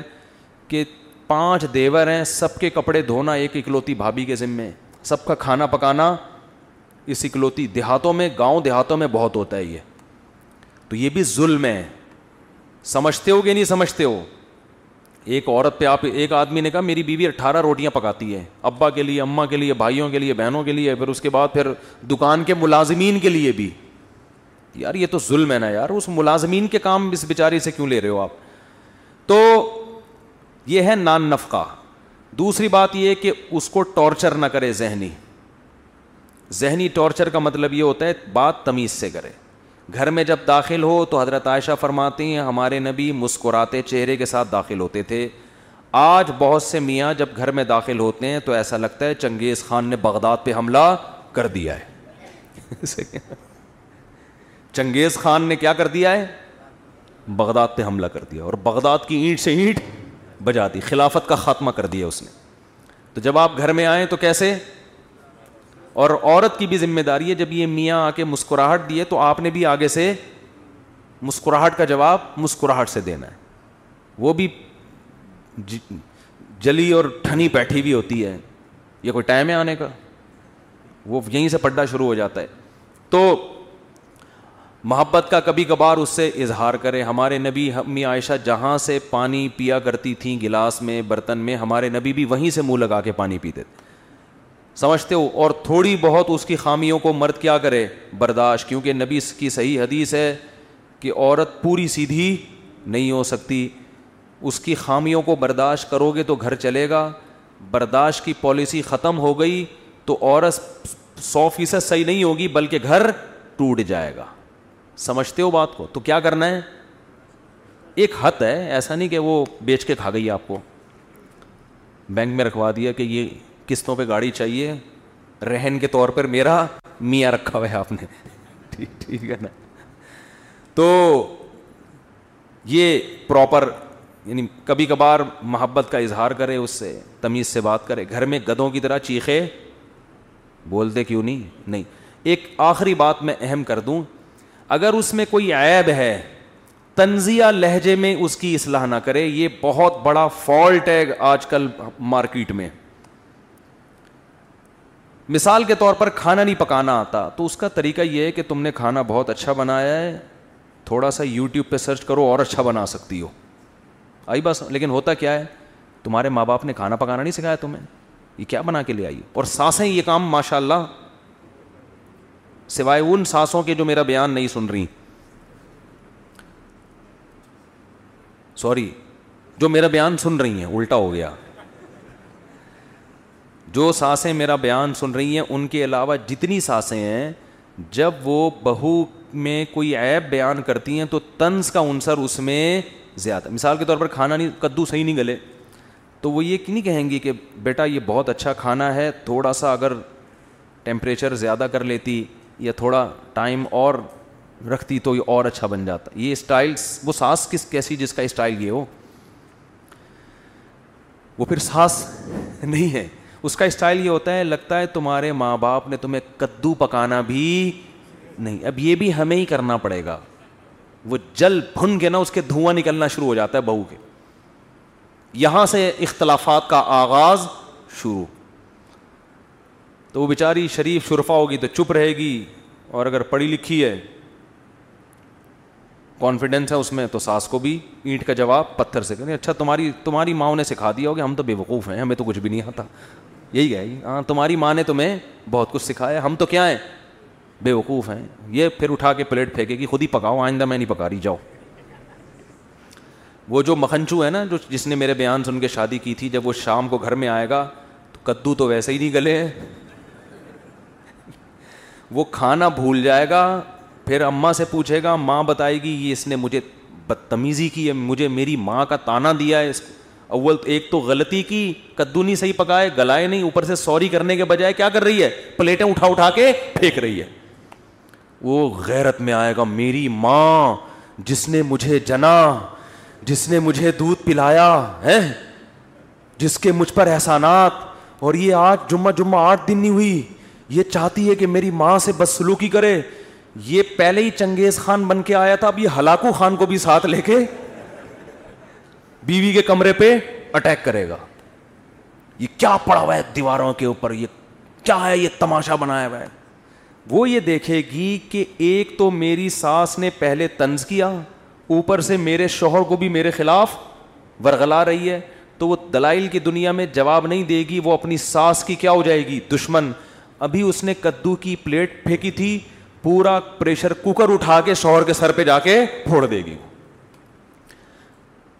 پھر شوہر مجھ سے پوچھے گا یہ کیا ہو رہا ہے مفتی صاحب گھریلو مسائل حل نہیں ہو رہے تو میں اس سے کہوں گا میں نے کہا تھا کہ جب شادی کرو تو گھر میں ہیلمٹ پہن کے جاؤ میں پہلے ہی کہہ چکا ہوں کہ گھر میں کیا پہن کے جایا کرو ہیلمٹ یہ تمہارا قصور ہے تمہارا جو سر پریشر کوکر سے پھٹا ہے اس کی وجہ کیا ہے تمہارے پاس اچھی کمپنی کا ہیلمٹ نہیں ہے اب کسی کا باپ بھی خدا کی قسم بیٹھ کے حل نہیں کر سکتا کہ اس میں غلطی میری ماں کی تھی یا میری بیوی کی خدا نے آج تک ایسا کوئی مخلوق پیدا کیونکہ ادھر سے اس کی سنو گے اس کی سنو گے آپ کو پتہ ہی نہیں چلے گا پہل کس نے کی ہے چڑھ چڑھ پڑ پڑ ادھر سے یہ ادھر سے پھر گالیاں مجھے دیتے ہیں کہ یار انہوں نے ترغیب دی تھی یہ ہمارے گھر میں ہو رہا ہے تو جب تنزیہ کلام شروع ہوتا ہے نا تنز تو معاشرے میں اصلاح بولو نہیں اور ساسوں کی حالت دیکھو ان کو چاہیے ماڈرن لڑکیاں پڑھی لکھی اور گھر کے کام ان ان سے ایسے کروانے جیسے گاؤں دیہات کی ان پڑھ لڑکیوں سے ہوتے ہیں تو جب ماڈرن لڑکی لاؤ گے تو وہ شکر کرو کدو گلاتی جتنے گلائے ہیں اتنے بھی نہیں گلاتی تو اگر یہی تھا تو آپ لے آتی کسی دیہاتی کو اپنی بھتیجی کو اپنی بھانجی کو وہ جو بیچاری کہیں رہتی ہے دیہات کی اچھی بھلی خدمت گزار اس کو لے کے آتے ہیں تو اس لیے جب ایسا معاملہ ہو رہا ہو تو ہم کہتے ہیں بھائی بیگم کو ماں سے کیا کر دو بولو الگ کر دو پھر ماں سے بھی محبت سے ملو اور بیگم سے ملو ان کا آپس میں کنیکشن نہیں ہونے دو اماں کو تھوڑے تھوڑے دنوں میں بلایا کرو بیگم کو بولا کرو کدو گلا گلاؤ میں خود چیک کروں گا گلے کہ نہیں گلے اماں کی خدمت کرو اماں یہاں آئیں گی پھر اماں اپنے گھر میں ہم اپنے گھر میں روزانہ خود اماں سے جا کے مل لیا کرو یہ تو حقوق ہیں آگے میرے بھائی میاں کے بھی حقوق ہیں کچھ وہ پھر کبھی بیان کروں گا میاں بیچارے ہم خود ایک میاں ہیں ہمارے بھی کچھ حقوق ہیں اچھا بھائی مفتی صاحب اگر الٹے ہاتھ سے کھانا کھانے سے شیطان کے پیٹ میں جاتا ہے تو سگریٹ الٹے ہاتھ سے پینے سے کس کے پیٹ میں جائے گی کس کے پھیپڑوں میں جائے گی شیطان اگر سگریٹ پیتا نا تو اتنا ایکٹیو نہ ہوتا سگریٹ الٹے ہاتھ سے پیو سیدھے ہاتھ سے آپ ہی کے پھیپڑوں میں جائے گی وہ یہ پھر وہی سوال ہے زوجا کے حقوق یہ بتا چکا ہوں مفتی صاحب جب بیوی رخصتی کر کے گھر آتی ہے تو کیا حق مہر اسی دن بیوی کو دینا ہوتا ہے یا طلاق کے بعد ان کا ارادہ پہلے سے پہلے سے پروگرام بھائی زوجہ کو ہر وقت حق حاصل ہے کہ وہ مہر کا مطالبہ کر سکتی وہ رخصتی سے پہلے مطالبہ کرے تو رخصتی سے پہلے دو رخصتی کے بعد مطالبہ کرے تو رخصتی کے بعد دو مطالبہ نہیں کرتی پی جاؤ ٹھیک ہے نا قرآن نے مہر پینے کا بھی ذکر کیا ہے فعین طب لکھم ان نفسم فعین طب لقم ان نفسم منہ کیا ہے آئے ہاں فعین لکم ان نفسن اگر عورت دل کی خوشی سے مہر معاف کر دے فکلو ہنی ام مری آ قرآن کہتا ہے پھر رج کے کھاؤ قرآن نے یہ نہیں کہا پھر کھاؤ ہنی ام مری کا مطلب رج کے کھاؤ کوئی ٹینشن نہیں ہے آپس کا تعلق ہے بھائی دل سے اگر معاف کر دے اوپر اوپر سے نہیں مفتی صاحب آپ کے شادیوں کے پر کثرت سے بیانات سن کر جل نکاح کرنے کا سوچا ہے مکان زیر تعمیر ہے دعا کریں اللہ میرے حق میں بہتر کرے آمین دل سے دعا ہے جی مفتی صاحب توحید اور شرک پر بیان کریں آج تو کر لیا نا شرک پر بیان توحید پر مفتی صاحب قیامت اللہ تعالیٰ کس طرح سے حساب لیں گے بہت لمبا بیان ہے نا تو بہت تفصیل ہے اس میں میں جاب کرتا تھا لیکن صبح کی نماز پابندی کے ساتھ نہیں پڑھتا جگہ اسی بھائی ہمت کیا کریں اپنے اوپر کفارہ رکھیں خلاصہ یہ کہ نماز میں نہیں اٹھا جا رہا ہے ان سے تو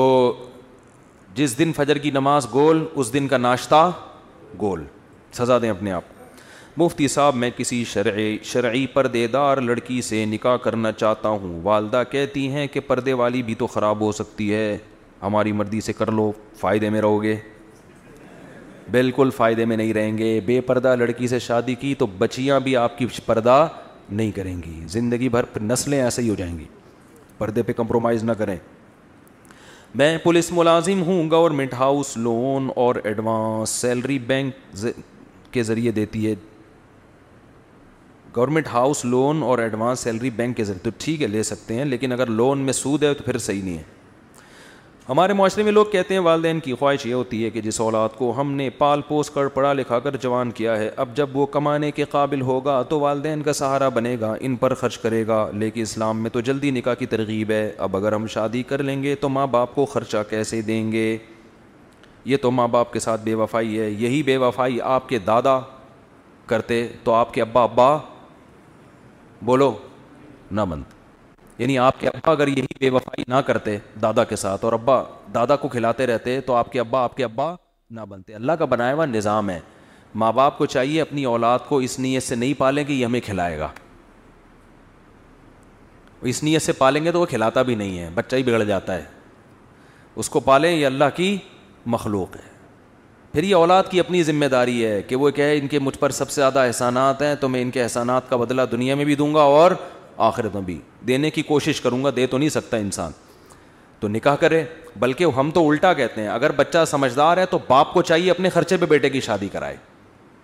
جوان باپ ہے نا اس نے بھی تو جلدی شادی کی تھی جوان ہے تم کما رہے ہو یار گھر میں دو روٹی زیادہ پک جائے گی ایک آدھ بہو آ جائے گی جتنا ابھی کھا رہا ہے دو روٹی بہویں آج کل ڈائٹنگ پہ ہوتی ہیں دو روٹی سے زیادہ کھاتی بھی نہیں ہیں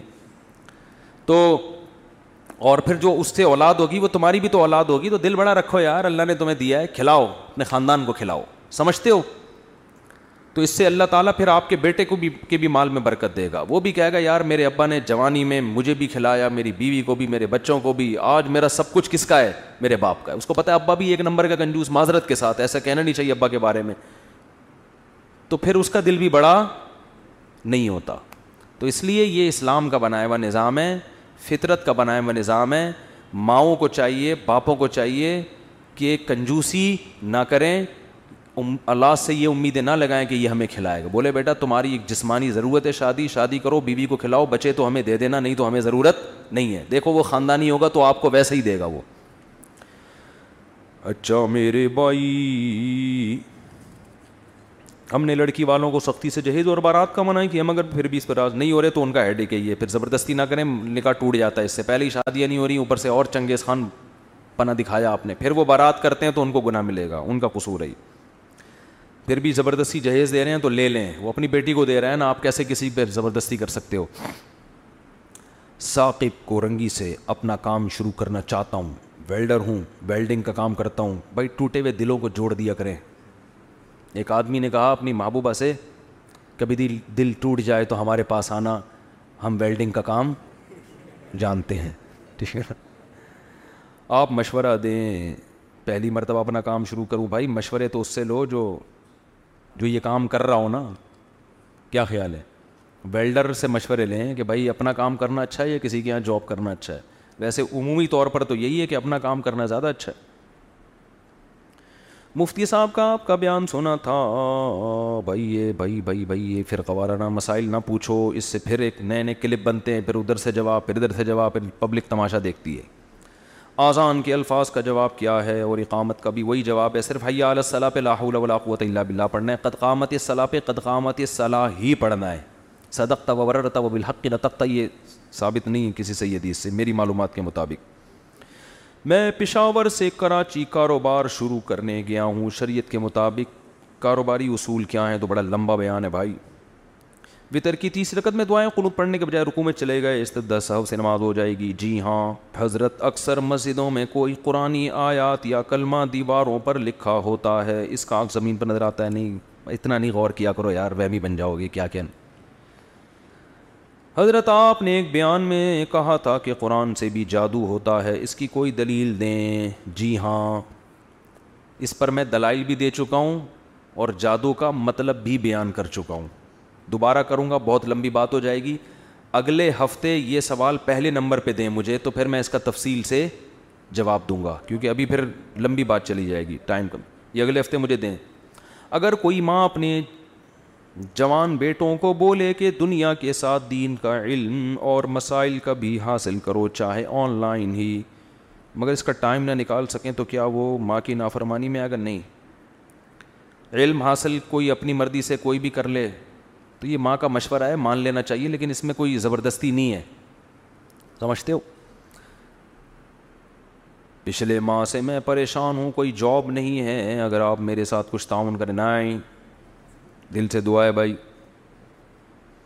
مفتی صاحب امام کے پیچھے نماز پڑھ رہا تھا میری دو رکتیں ہوئی تھیں اور امام صاحب کی چار غلطی سے درود اور دعا پڑھ کر سدا صاحب کیا نماز ہو گئی یہ نہیں پتہ نہیں کیا پوچھا امام کے پیچھے نماز پڑھ رہا تھا امام کی دو ہوئی تھیں اور امام میری دو ہوئی تھیں اور امام کی چار غلطی سے درود اور دعا پڑھ لی درود اور دعا امام کے پیچھے پڑھ لی اس سے سدا صاحب نہیں ہوتا اگر سلام پھیر دیا تو ہو جاتا ہے برائے مہربانی اپنے کار میکینک کا نمبر بتا دیں اور فری ہو رہا ہے بھائی ہمارے محلے کے کچھ لوگ کہتے ہیں کہ جو حدیث قرآن سے ثابت ہے وہی وہ مانیں گے باقی حدیث غلط ہے بہت لوگوں نے بات مان لی اور تحریک جنم لے چکی ہے یہ بات غلط ہے کہ جو حدیث قرآن سے ثابت ہے وہ مانیں گے جو قرآن سے ثابت نہیں وہ نہیں مانیں گے یہ سو فیصد غلط ہے البتہ اتنی بات ہے کہ امام ابو حنیفہ کا اصول ہے فقہ کا اصول ہے ان کا کہ اگر کوئی حدیث قرآن کے اگینسٹ جا رہی ہے بالکل اگینسٹ تو اگر وہ متواتر ہے قرآن کی ٹکر کی ہے تو پھر تو ٹھیک ہے اگر قرآن کے اگینسٹ ہے لیکن متواتر نہیں ہے تو بے شک بخاری اور مسلم ہی کی کیوں نہ ہو تو پھر اس حدیث میں تعویل کی جائے گی اگر تعویل ممکن ہو اگر تعویل ممکن نہ ہو تو پھر اس کو رد کر دیا جائے گا اس لیے نہیں کہ ہم حدیث نہیں مانتے اس لیے کہ قرآن کا درجہ بہر الحدیث سے زیادہ ہے قرآن کے الفاظ میں بھی تبدیلی نہیں ہوئی ہے جب کہ حدیث کے الفاظ میں بہت سے الفاظ بل مانا ہیں کہ صحابی نے آگے اپنے الفاظ میں اس کو بیان کیا تو ہم کہتے ہیں کہ اس کا امکان ہے کہ الفاظ کے بیان کرنے میں شاید کوئی خطا ہو گئی ہو تو عام حالت میں تو اس امکان کو لائق خاطر نہیں لایا جاتا لیکن جب وہ قرآن کے اگینسٹ ہوگی تو پھر اس کو اس امکان کو اہمیت دی جاتی ہے اچھا بھائی لیکن یہ جو منکرین حدیث تو ہے نا یہ تو جھوٹا دعویٰ کرتے ہیں کہ ہم قرآن کو مانتے ہیں حدیث کو نہیں مانتے یہ اصل میں قرآن کو بھی نہیں مانتے کیونکہ قرآن نے خود حدیث کو حجت قرار دیا ہے اللہ تعالیٰ سمجھنے کی عمل کی توفیق دے جی بہت لمبا سوال ہے یار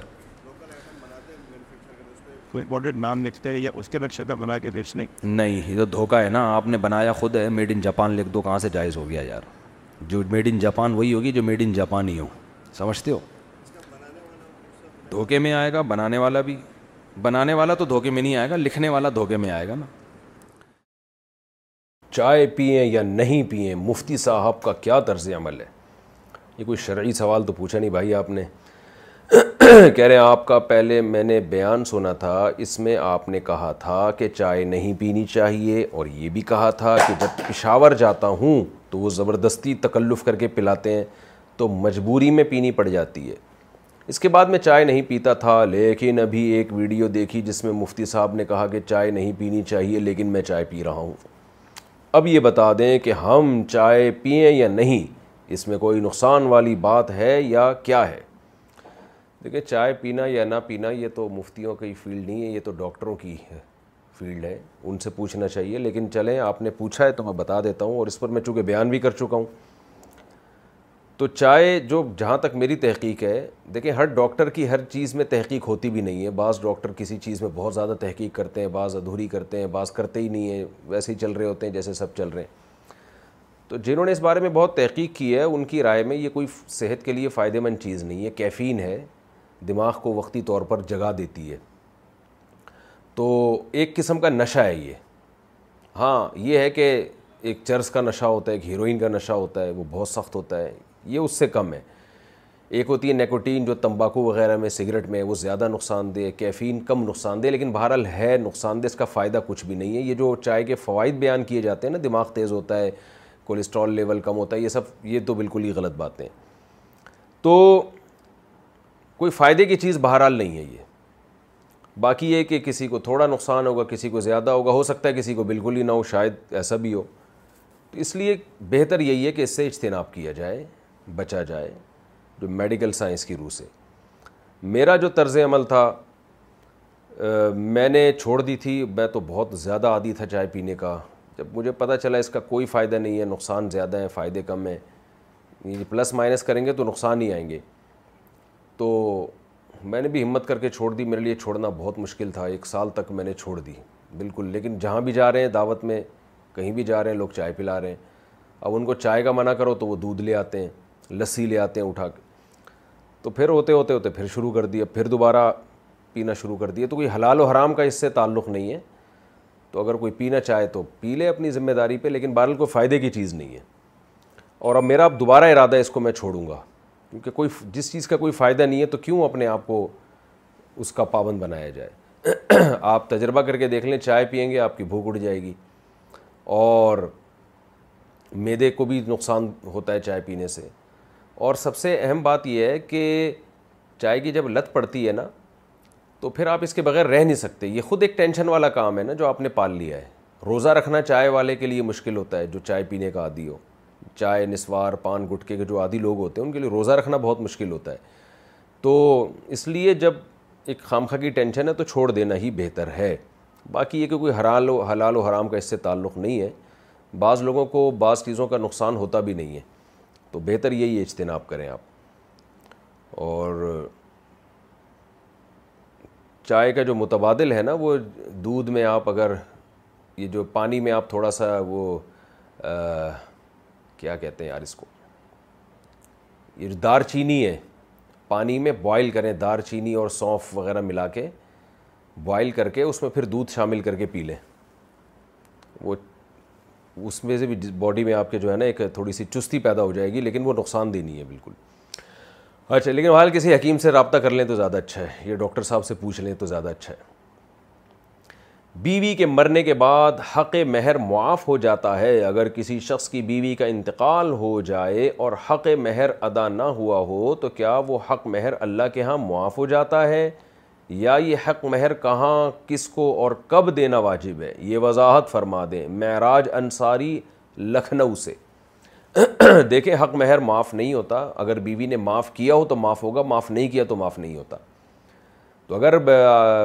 زوجہ محترمہ آپ سے پہلے دنیا سے چلی جائیں جو کہ کمی ایسا ہوتا ہے تو پھر مہر جو ہے وہ وارثوں کا حق ہے یعنی آپ کی آپ کی وائف کا مثال نہیں دینی چاہیے اللہ ان کو حیات دے کسی کی بھی وائف دنیا سے چلی جائے تو جو مہر ہے پھر وہ اس میں وراثت جاری ہوگی اور وراثت ایسے جاری ہوگی کہ شوہر کے اولا بیوی کے اولاد ہے تو شوہر کا آدھا حصہ ہوتا ہے بیوی کی جائیداد میں یعنی اگر اولاد نہیں ہے اور اگر اولاد ہو تو چوتھا حصہ ہوتا ہے تو پچیس فیصد اس میں سے شوہر اپنے پاس رکھ لے پچہتر فیصد بیوی کے وارثوں کو یعنی اس کی اولاد کو اور والدین کو دے دے تو یہ جب بھی کسی کے ساتھ ایسا ہو تو قریبی دارالفتہ سے مفتیان کرام سے وارثوں کی پوری ڈیٹیل لکھ کے مسئلہ پوچھ لیا جائے یعنی بیوی کے مرنے کے بعد حق مہر معاف نہیں ہوتا بلکہ بیوی کے وارثوں کو دینا پڑتا ہے دوسری شادی کرنا چاہتا ہوں مگر والدین راضی نہیں کیا کروں میں نے ایک شادی کی ہوئی ہے اور آپ کا بیان سن کر میرا یہ جذبہ بنا ہے کہ سنت کے مطابق چار شادیاں کروں سبحان اللہ ابھی دوسری کا ارادہ ہے لیکن والدین رضامند نہیں ہے اس میں میری رہنمائی فرمائیں میں کیا کروں اور اگر آپ کوئی بھی اچھا نیک شریف سا رشتہ بتا دیں تو بڑی نوازش ہوگی ضیاء اللہ خان جھنگ سے میں تو رشتے مشتے نہیں کراتا بھائی دیکھیں والدین راضی نہیں ہے محبت سے سمجھائیں ان کو منائیں نہیں راضی ہوتے تو والدین جیسے ایک شادی سے اولاد کو نہیں روک سکتے اگر بچہ اپنے لڑکا اپنے خرچوں اپنے خرچے پہ کر رہا ہے گھر بھی الگ سے لے کے دے رہا ہے تو جیسے ایک سے نہیں روک سکتے تو دوسری تیسری سے بھی روک نہیں سکتے تو اگر آپ الگ گھر لے کے بالکل الگ جگہ پہ بیوی کو رکھنا چاہتے ہیں اور خرچہ بھی آپ ٹوٹل اس کا خود اٹھائیں گے تو پھر والدین کا راضی ہونا ضروری نہیں ہے لیکن بہتر ہے کہ والدین اچھا اتنا خیال بہرحال کہ والدین کے ساتھ بد کلامی بدتمیزی یہ بالکل جائز نہیں ہے قرض کے پیسوں پر زکوٰۃ دی جائے گی اگر ہم کسی کو ہم نے کسی کو لون دیا ہوا ہے اور اس کو ایک سال سے زائد ہو گیا تو کیا ہمیں اس پر زکوٰۃ دینا ضروری ہے یا اس پر زکوٰۃ نہیں ہے زین کراچی سے جی اگر قرض واپس ملنے کی امید ہے تو اس پر زکوٰۃ دینا لازم ہے کیا کوئی نام بھاری بھی ہوتا ہے زین صاحب کراچی سے نہیں نہیں کوئی بھاری بھاری نام نہیں ہوتا کسی کو سلام کرنا کب ممنوع ہے کیا کوئی بندہ عبادت کرتے ہوئے کسی شخص کو سلام کر سکتا ہے جیسے وضو کرتے وقت تسبیح پڑھتے وقت قرآن مجید پڑھتے وقت یا دیگر عبادت کرتے وقت وضو کرتے ہوئے تو کر سکتے ہیں سلام لیکن نماز پڑھ رہے تلاوت کر رہے تو نہ کریں یہ محمد ارشد نے پوچھا ہے میرا خیال ہے یہ سوال کے جوابات میں پہلے دے چکا ہوں خیر چلیں دوبارہ آ گئے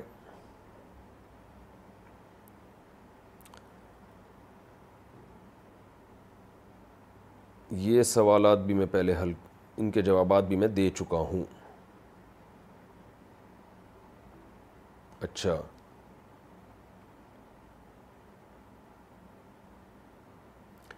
کلمہ طیبہ بعد درود پڑھنا لازم ہے کیا کلمہ طیبہ کے بعد درود پڑھنا لازم ہے ہاں یہ نیا سوال ہے یہ جو میں نے سوال بھی ریکارڈ کروائے اس سے پہلے یہ سوال کے جواب میں پچھلے سیشن میں دے چکا ہوں لیکن دوبارہ آ گئے تو کوئی اس میں گناہ کی بات نہیں ہے میرا خیال ہے کلمہ طیبہ کیا درود کے بعد درود پڑھنا لازم ہے کیا کلمہ طیبہ کے بعد ہر مرتبہ درود شریف یعنی صلی اللہ علیہ وسلم پڑھنا لازم ہے بنت شکیل خان انڈیا سے دیکھیں ایک دفعہ تو درود پڑھنا محفل میں واجب ہوتا ہے بار بار پڑھنا واجب نہیں ہوتا افضل ہوتا ہے جب بھی نبی صلی اللہ علیہ وسلم کا نام آئے کیا کسی بندے کی قسم کھانا شرک ہے میرے شوہر بات بات پر قسمیں بہت کھاتے ہیں آپ کو میری قسم سچ بولو وغیرہ وغیرہ اس وقت تک ہمیں پتہ نہیں تھا کہ قسم کا مطلب اللہ کو شریک کرنا ہوتا ہے تو کیا یہ شرک ہے اگر شرک نہیں ہے تو کون سا گناہ ہے اور اس کا کفارہ کیا ہوگا کنزا شیخ انڈیا سے دیکھیں غیر اللہ کی قسم کھانا جائز نہیں ہے نبی صلی اللہ علیہ وسلم نے منع کیا البتہ اس کا شرک سے کوئی تعلق نہیں ہے تو اور اس کا کوئی کفارہ بھی نہیں ہے تو شوہر سے کہیں توبہ استغفار کریں آئندہ نہ کھائے یہ قسمیں شوہر کو کھانا اتنا کھلا دیا کریں کہ اس کو قسمیں کھانے کی ضرورت پیش نہ آئے اچھا بھائی خواتین یوٹیوب پر اپنی حمد و نعت ڈال سکتی ہیں کیا خواتین کا یوٹیوب چینل پر حمد نعت اور نظمیں پڑھ کر اپلوڈ کرنا جائز ہے عائشہ کراچی سے عورت کی آواز ضرورت کے وقت عمر سن سکتا ہے بلا ضرورت اپنی آواز لوگوں کو سنانا خاص طور پہ اگر جوان لڑکی ہے تو یہ یہ چیز چونکہ فتنے کا اندیشہ بنتی ہے اس لیے اس اس کی حوصلہ افزائی نہیں کی جا سکتی اس عمل کی اس اس کو نہیں کرنا چاہیے اس عمل کو کیا مردوں کے لیے ریشم کی سلائی کرنا جائز ہے کیا مردوں کے لیے ریشم کے دھاگے سے کپڑوں کی سلائی کرنا جائز ہے محمد محمد حنیف جی جی ہاں جائز ہے ریشم کا کپڑا خالص ریشم ہو آج کل خالص ریشم اتنی آسانی سے ملتا نہیں ہے یہ جو ریشمی کپڑے مارکیٹ میں آ رہے ہیں یہ عموماً خالص ریشم نہیں ہوتے تو اگر خالص ریشم بھی ہو تو اس کی سلائی بہرحال جائز ہے ہاں مرد کے لیے پہننا جائز نہیں ہے کتنا باریک کپڑا ہو تو نماز نہیں ہوتی کپڑا کتنا باریک ہو تو نماز نہیں ہوتی عموماً ان کے کپڑوں میں عموماً لان کے کپڑوں میں جسم کا عکس نظر آتا ہے خاص طور پر ہلکے رنگ اور سفید رنگ کے کپڑوں میں اس میں نماز کا کیا حکم ہے ہادیہ گل ڈیرہ اسماعیل خان اگر عورت کی اسکن نظر آ رہی ہے جھلک رہی ہے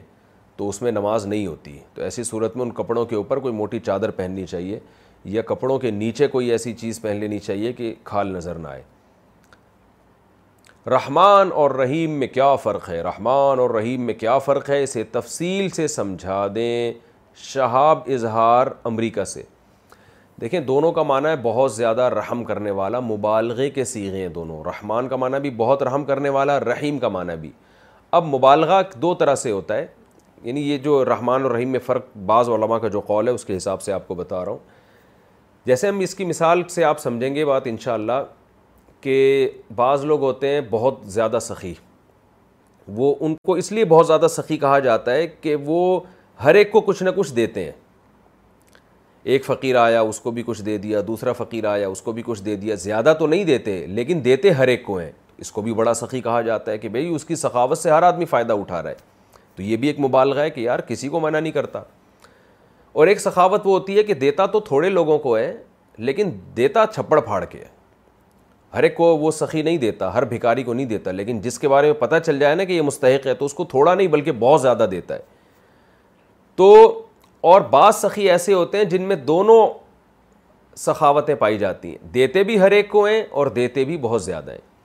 تو رحمان کا مطلب اس میں مبالغہ ایسے ہے رحمان جس کی رحمت ہر ایک کو شامل ہے کوئی اس کی رحمت سے بچا ہوا نہیں ہے اور رحیم کا مطلب یہ ہے کہ رحمت بھی تھوڑی نہیں ہے بلکہ بہت زیادہ رحمت ہے تو رحیم میں مبالغہ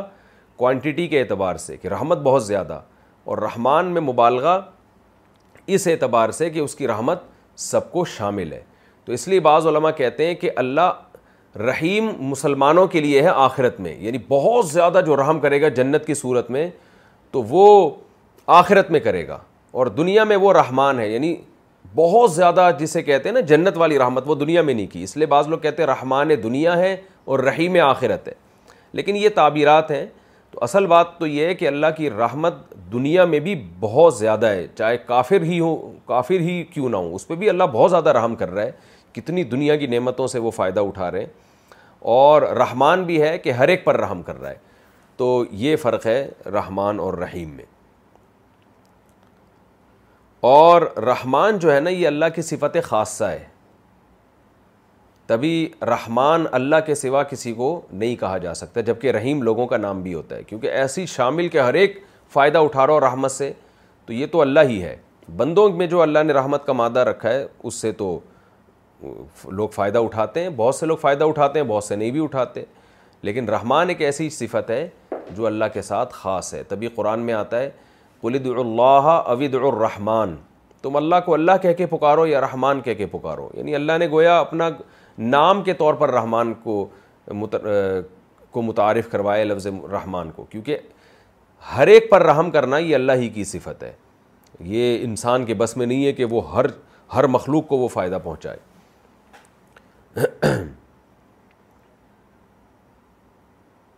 اچھا جی توبہ اور استغفار میں کیا فرق ہے توبہ اور استغفار میں کیا فرق ہے تفصیل سے آگاہ فرمائیں نیز یہ کہ صرف زبانی استغفار پڑھنے کا فائدہ ہے یا نہیں سیف اللہ کو ہاٹ سے دیکھیں استغفار کا مطلب ہے مغفرت طلب کرنا تو جب بھی کوئی شخص اللہ سے معافی مانگتا ہے کہ اللہ میرے اس جرم کو معاف کر دے تو اس کو استغفار کہا جائے گا اور توبہ ایک شرعی حکم ہے جب تک اس اور اس کے کچھ ارکان ہیں جب تک وہ پورے نہیں ہوں گے تو اس عمل کو توبہ نہیں کہا جائے گا توبہ کا مطلب ہوتا ہے جس تین کام اگر آپ کر لیں تو وہ تینوں کاموں کا مجموعہ توبہ کہلاتا ہے سب سے پہلے جس گناہ سے آپ توبہ کر رہے ہیں اس گناہ کو چھوڑ دیں آپ نمبر دو کہ آپ کو جو ماضی میں آپ گناہ کر چکے ہیں اس پر آپ کو ندامت ہو کہ کاش میں یہ گناہ نہ کرتا اور تیسری شرط اس میں یہ ہے کہ آئندہ عزم کریں کہ یہ گناہ آپ نہیں کریں گے یعنی اللہ سے ایگریمنٹ کریں معاہدہ کریں دل سے کہ میں یہ گناہ آئندہ نہیں کروں گا تو جب یہ تین ارکان ارکان پائے جائیں گے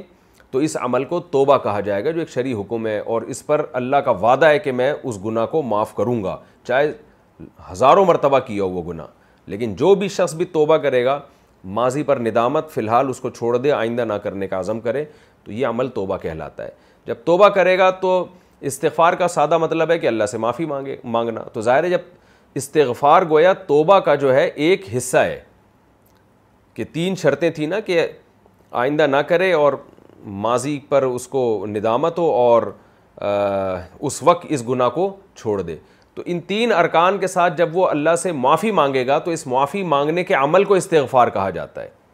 تو اس سے پتہ چلتا ہے کہ استغفار حقیقی معنی میں جب مؤثر ہے جب اس کے ساتھ توبہ بھی ہو تو استغفار زبان کا ایک عمل ہے کہ اللہ سے معافی طلب کرنا جبکہ توبہ صرف زبان کا عمل نہیں ہے بلکہ آپ کی باڈی کا ایک عمل ہے اور آپ کے سوچ کا ایک عمل ہے سوچ کیا ہے کہ ماضی چھوڑ ماضی میں آپ کو ندامت ہو کہ کاش میں یہ نہ کرتا یہ آپ دماغ سے سوچ رہے ہیں اس وقت اس کام کو چھوڑ دے یہ بھی یہ یہ آپ کے جسم کا ایک عمل ہے اور آئندہ نہ کرنے کا اللہ سے ایگریمنٹ کریں تو یہ یہ ایگریمنٹ زبان سے بھی ہے اور دل سے بھی ہے تو یہ اور جب کہ استغفار زبان کا ایک عمل ہے معافی مانگنا کسی سے ایکسکیوز کر لینا جب ہم نارملی بھی لوگوں سے معافی مانگ رہے ہوتے ہیں نا تو اس لیے استغفار اگر توبہ کے طریق پر ہوگا تو اس میں اللہ کا وعدہ ہے کہ میں معاف کروں گا اور اگر توبہ کے طریق پر نہیں ہے تو پھر وہ ایک استغفار ہے تو اللہ سے اللہ اگر کسی کو معاف کر دے تو اس کی مرضی ہے معاف نہ کرے تو استغفار کا بہرحال پھر بھی فائدہ ہوتا ہے کم از کم آپ ایک معذرت تو کر رہے ہیں اللہ تعالیٰ سے ایک دعا تو مانگ رہے ہیں کہ اللہ میرے ان جرموں کو اور میرے ان گناہوں کو معاف کر دے اسلامک اچھا یہ کیا لکھا ہوا ہے اسنیک ویڈیو ایپ کا استعمال اور کمائی کا حکم کیا ہے اسنیک ویڈیو ایپ میں پیسے کمانا ٹھیک ہے محمد مفاظ کے پی کے اسنیک ویڈیو ایپ کے بارے میں مجھے بھی پوری معلومات نہیں ہے میں پوری معلومات کر کے دوبارہ ریکارڈ کرواؤں گا انشاءاللہ کیا ناخن ڈسٹ بن میں ڈال سکتے ہیں کٹے ہوئے ناخنوں کو کچرے میں ڈالنے کی کوئی ممانعت تو نہیں آئی ہے عدنان صاحب بنیر سے کوئی ممانعت نہیں ہے لیکن انسانی جسم کا کوئی بھی ایک حصہ ہو اور وہ نجاست نجس بھی نہ ہو تو اس کو بالکل ہی گندگی میں یا ایسے غلازت والی جگہ پہ ڈالنا بہرحال ایک بے کرامی کے زمرے میں آتا ہے تو اس لیے انسان کے جسم سے نکلے ہوئے بال ہوتے ہیں یا ایک تو بال ہوتے ہیں جو ہوتی ناپاکی کی جگہ پر ہیں ان کو تو گٹر میں بہانے میں کوئی حرج نہیں ہے لیکن اگر آپ داڑھی کے بال کاٹ کے معذ خدا خواستہ واش روم میں پھینکتے ہیں تو ظاہر ایک بے ادبی کی چیز ہے تو اسی طرح ناخن جو ہیں اگرچہ اس کا ادب احترام نہیں ہے لیکن بے ادبی بھی نہیں ہے کیونکہ انسانی جسم سے نکلا ہوا ایک ایک حصہ ہے بہرحال تو اس کو اس کی مثال ہے جیسے آپریشن کر کے کسی کا جسم کا کوئی عضو کاٹا ہو تو اس کو بالکل ہی واش روم میں گٹر میں تو نہیں پھینکا جائے گا نا اس کو دفن کیا جاتا ہے تو اسی طرح ناخنوں کو بھی کچرے والی جگہ پہ کم از کم نہ پھینکیں جہاں گندگی پڑی ہوئی ہو تو ویسے ڈسٹ بن میں ڈالنے میں کوئی حرج نہیں ہے سب سے بہتر تو یہ ہے کہ یہ کیاری میں پھینکا کریں اگر کسی کے گھر میں کوئی کیاری ہے تو مٹی میں پھینک دیں اس کو لیکن ان چیزوں میں زیادہ ٹینشن نہ لیں آپ سفر میں ہیں کہیں جا رہے ہیں کوئی جگہ نہیں مل رہی تو اب یہ نہیں کہ اس کو آپ نے ڈبی میں سیف کر کے رکھا ہوا ہے اور دو مہینے اپنے ساتھ لے کے گھوم رہے ہیں جب جگہ ملے گی تو اس کو پھینکیں گے تو اتنی ٹینشن لینے کی بھی ضرورت نہیں ہے تو آسانی سے اگر بے اکرامی سے بچ سکتے ہیں تو ٹھیک ہے نہیں بچ سکتے تو پھر جہاں جگہ ملے وہاں پھینک دیں اس کو if you looking for plump lips that last you need to know about Juvederm lip fillers with Juvederm ولاسے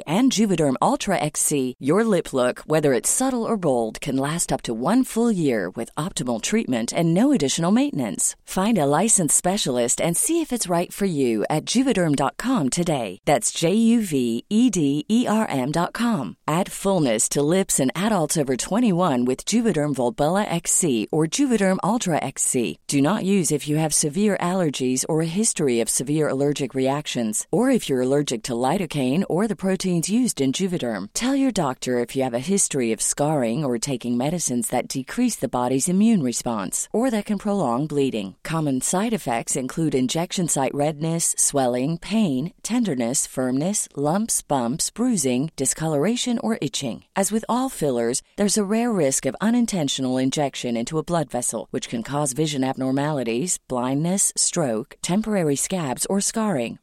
For full, important safety information, visit Juvederm.com. I'm Sandra, and I'm just the professional your small business was looking for. But you didn't hire me, because you didn't use LinkedIn Jobs. LinkedIn has professionals you can't find anywhere else, including those who aren't actively looking for a new job, but might be open to the perfect role, like me. In a given month, over 70% of LinkedIn users don't visit other leading job sites. So if you're not looking on LinkedIn, you'll miss out on great candidates, like Sandra. Start hiring professionals like a professional. Post your free job on linkedin.com slash achieve today.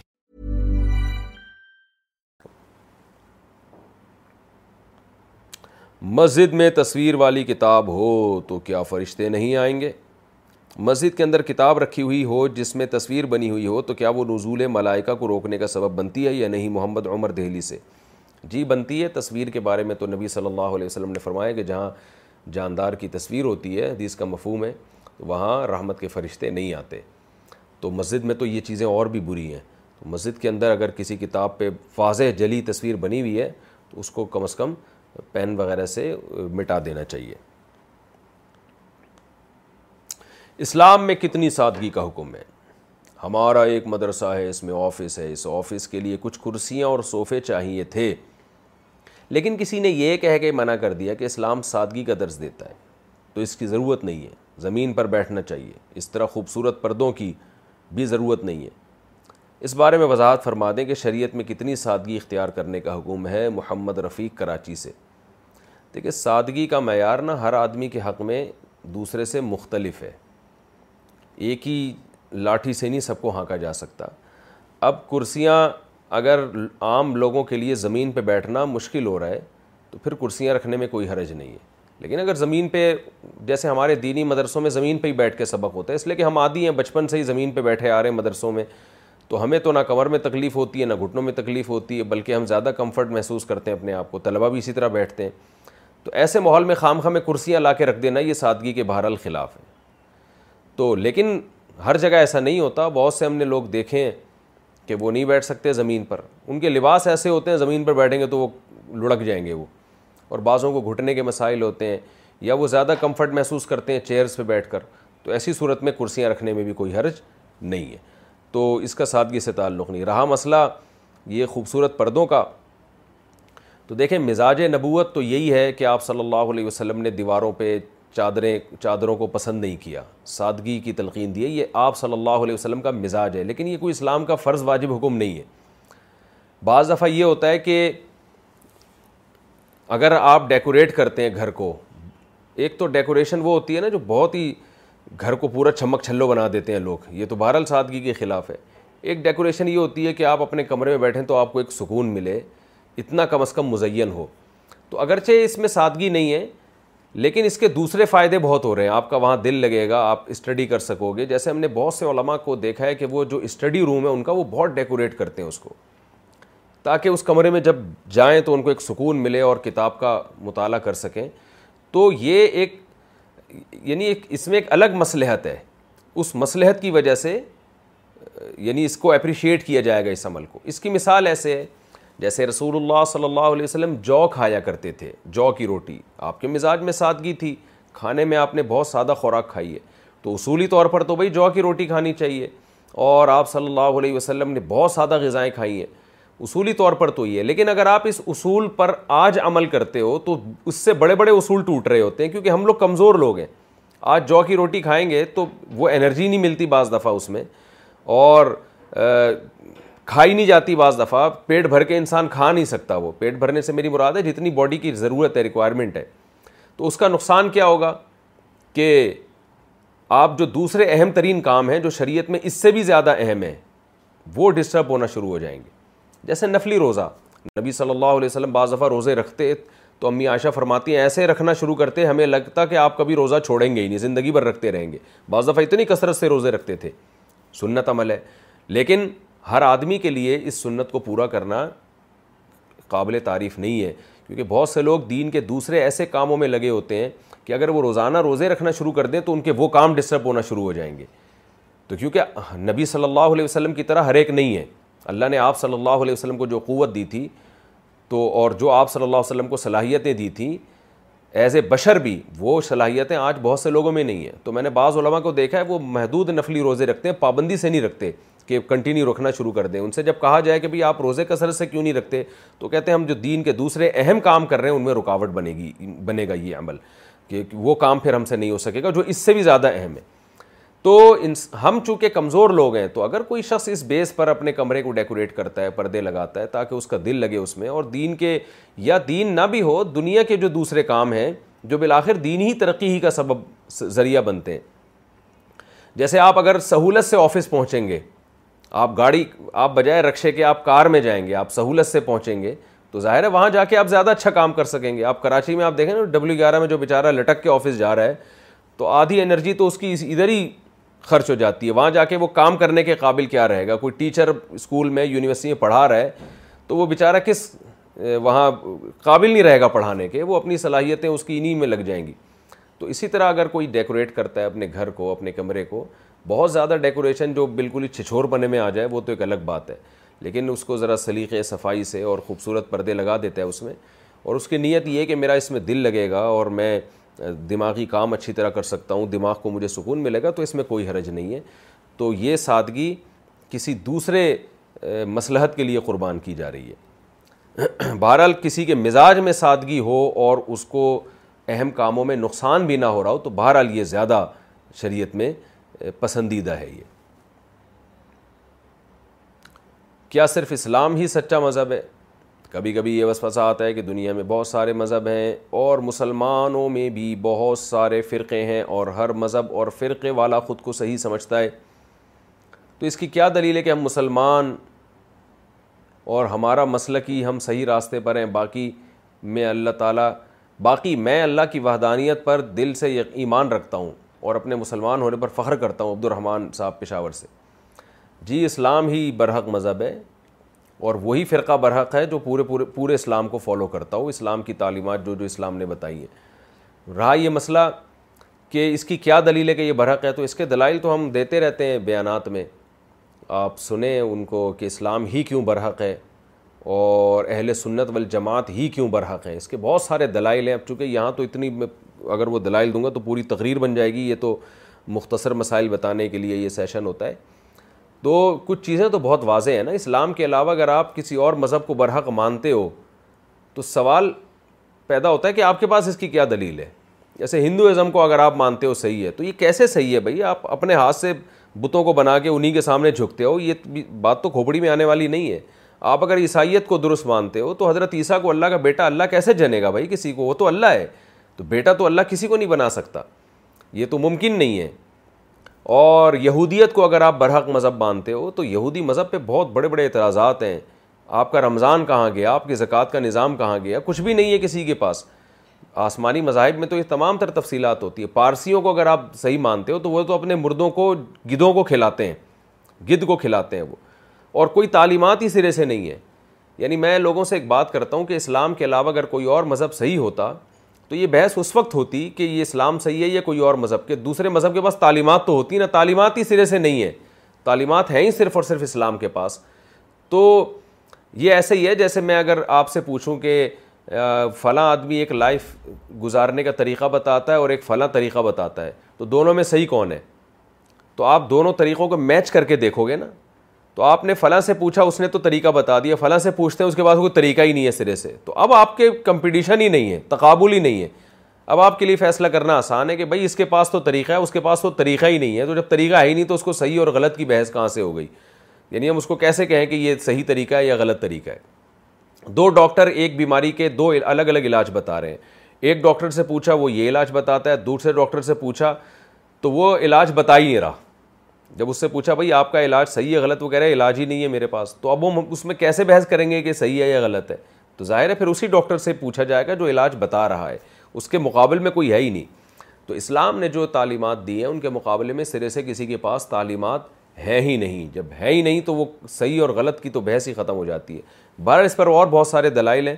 تو قرآن نے صاف لفظوں میں کہا ہے کہ اسلام کے علاوہ کوئی اور دین اللہ کی نظر میں برحق نہیں ہے نماز میں دل لگانے کا طریقہ ساجد ظفر انڈیا سے کبھی ہم نماز کے لیے کھڑے ہوتے ہیں تو دل نہیں لگتا اور کبھی نماز میں بہت دل لگ رہا ہوتا ہے اس پر کیسے کنٹرول کیا جائے دیکھیں یہ ہر انسان کے ساتھ ہوتا ہے کبھی نماز میں دل لگتا ہے کبھی نہیں لگتا تو اس ٹینشن میں نہیں پڑھنا چاہیے کہ کب دل لگ رہا ہے کب نہیں لگ رہا ہم اللہ کے بندے ہمیں جو اللہ نے کام ہمارے ذمے لگایا ہے ہمیں وہ کرنا ہے اس کی مثال ایسے ہے آپ نے گھر میں مزدور رکھا آپ نے دہاڑی کا وعدہ کیا کہ بھائی یہ کنواں کھودو اور آج یہ کام آپ نے کمپلیٹ کرنا ہے اور اس کے میں اتنے پیسے دوں گا تو مزدور کام کو فوکس کرے گا وہ کدال لے گا اور کنواں کھودنا شروع کر دے گا اب وہ بار بار آپ کے پاس آ کے کہہ رہے یار مجھے تو کنواں اس دن تو میں کنواں کھود رہا تھا مجھے بڑا مزہ آ رہا تھا کدال جب چلاتا تھا بڑا اچھا فیل کرتا تھا میں آج پتہ نہیں میرا دل نہیں لگ رہا تو آپ اس کی بات کو آپ غصہ کریں گے آپ بولیں گے بھائی تمہارے ذمے جو کام لگائے نا تم اس میں لگو جو تمہیں میں نے کام دیا ہے نا اس کو فوکس کرو تم اس میں ذمہ داری سے اس کو پورا کرو دل لگے نہ لگے دل انسان کے اپنے کنٹرول میں نہیں ہے کوشش کرو دل لگے تاکہ اچھی طرح سے کام ہو تو اسی وجہ سے علماء کہتے ہیں کہ جو اللہ نے ہمارے ذمے عبادتیں فرض کی ہیں جو ہمیں کاموں کا حکم دیا ہے ہم نے وہ کام کو نمٹانا ہے اور کوشش کرنا ہے کہ دل لگا کے کریں لگ جائے ٹھیک ہے نہیں لگے تو بھی ٹھیک ہے جیسے کہ حدیث میں آتا ہے نا کہ جو شخص قرآن کی تلاوت کرتا ہے اور اٹکتا ہے اس میں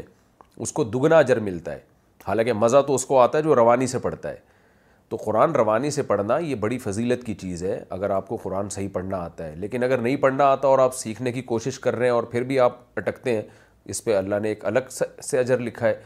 تو اصل تو یہی ہے کہ نماز میں دل لگے اس سے زیادہ خوش و خو سے نماز پڑھی جاتی ہے لیکن اگر دل نہیں لگ رہا پھر بھی آپ کوشش کر کے پڑھ رہے ہیں تو اس کا الگ سے آپ کو اجر ملے گا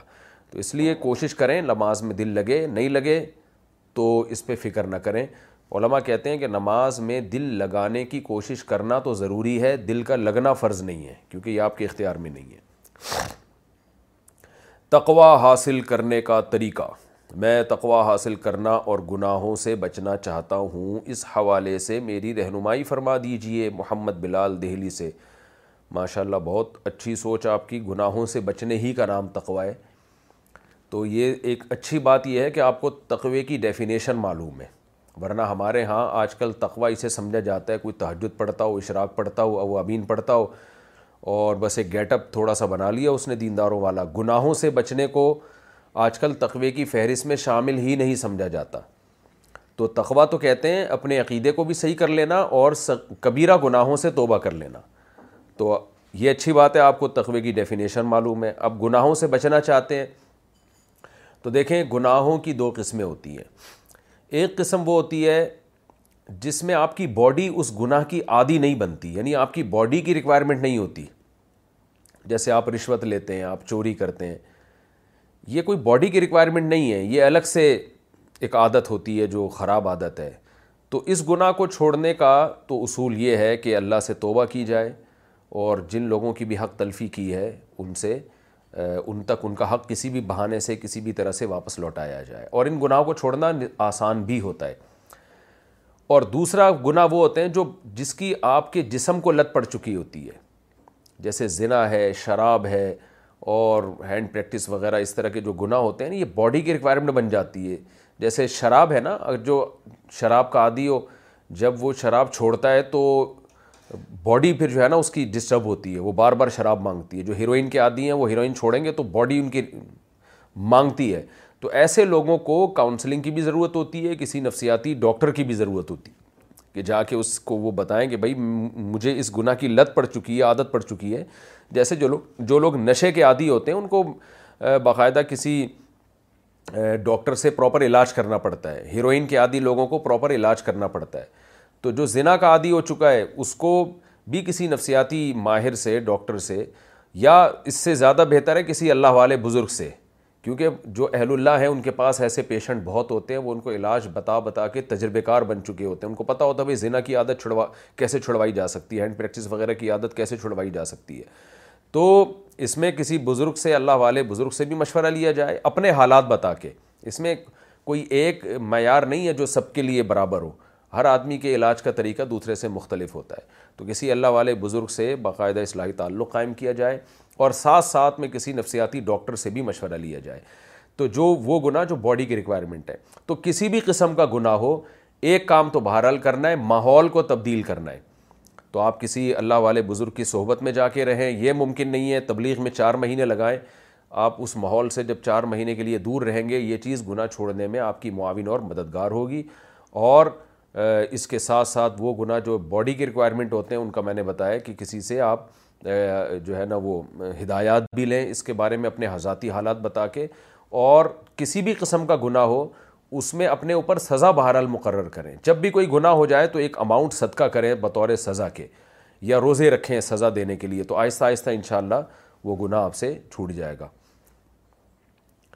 جس کا تہجد کا معمول ہو وہ وطر کب پڑھے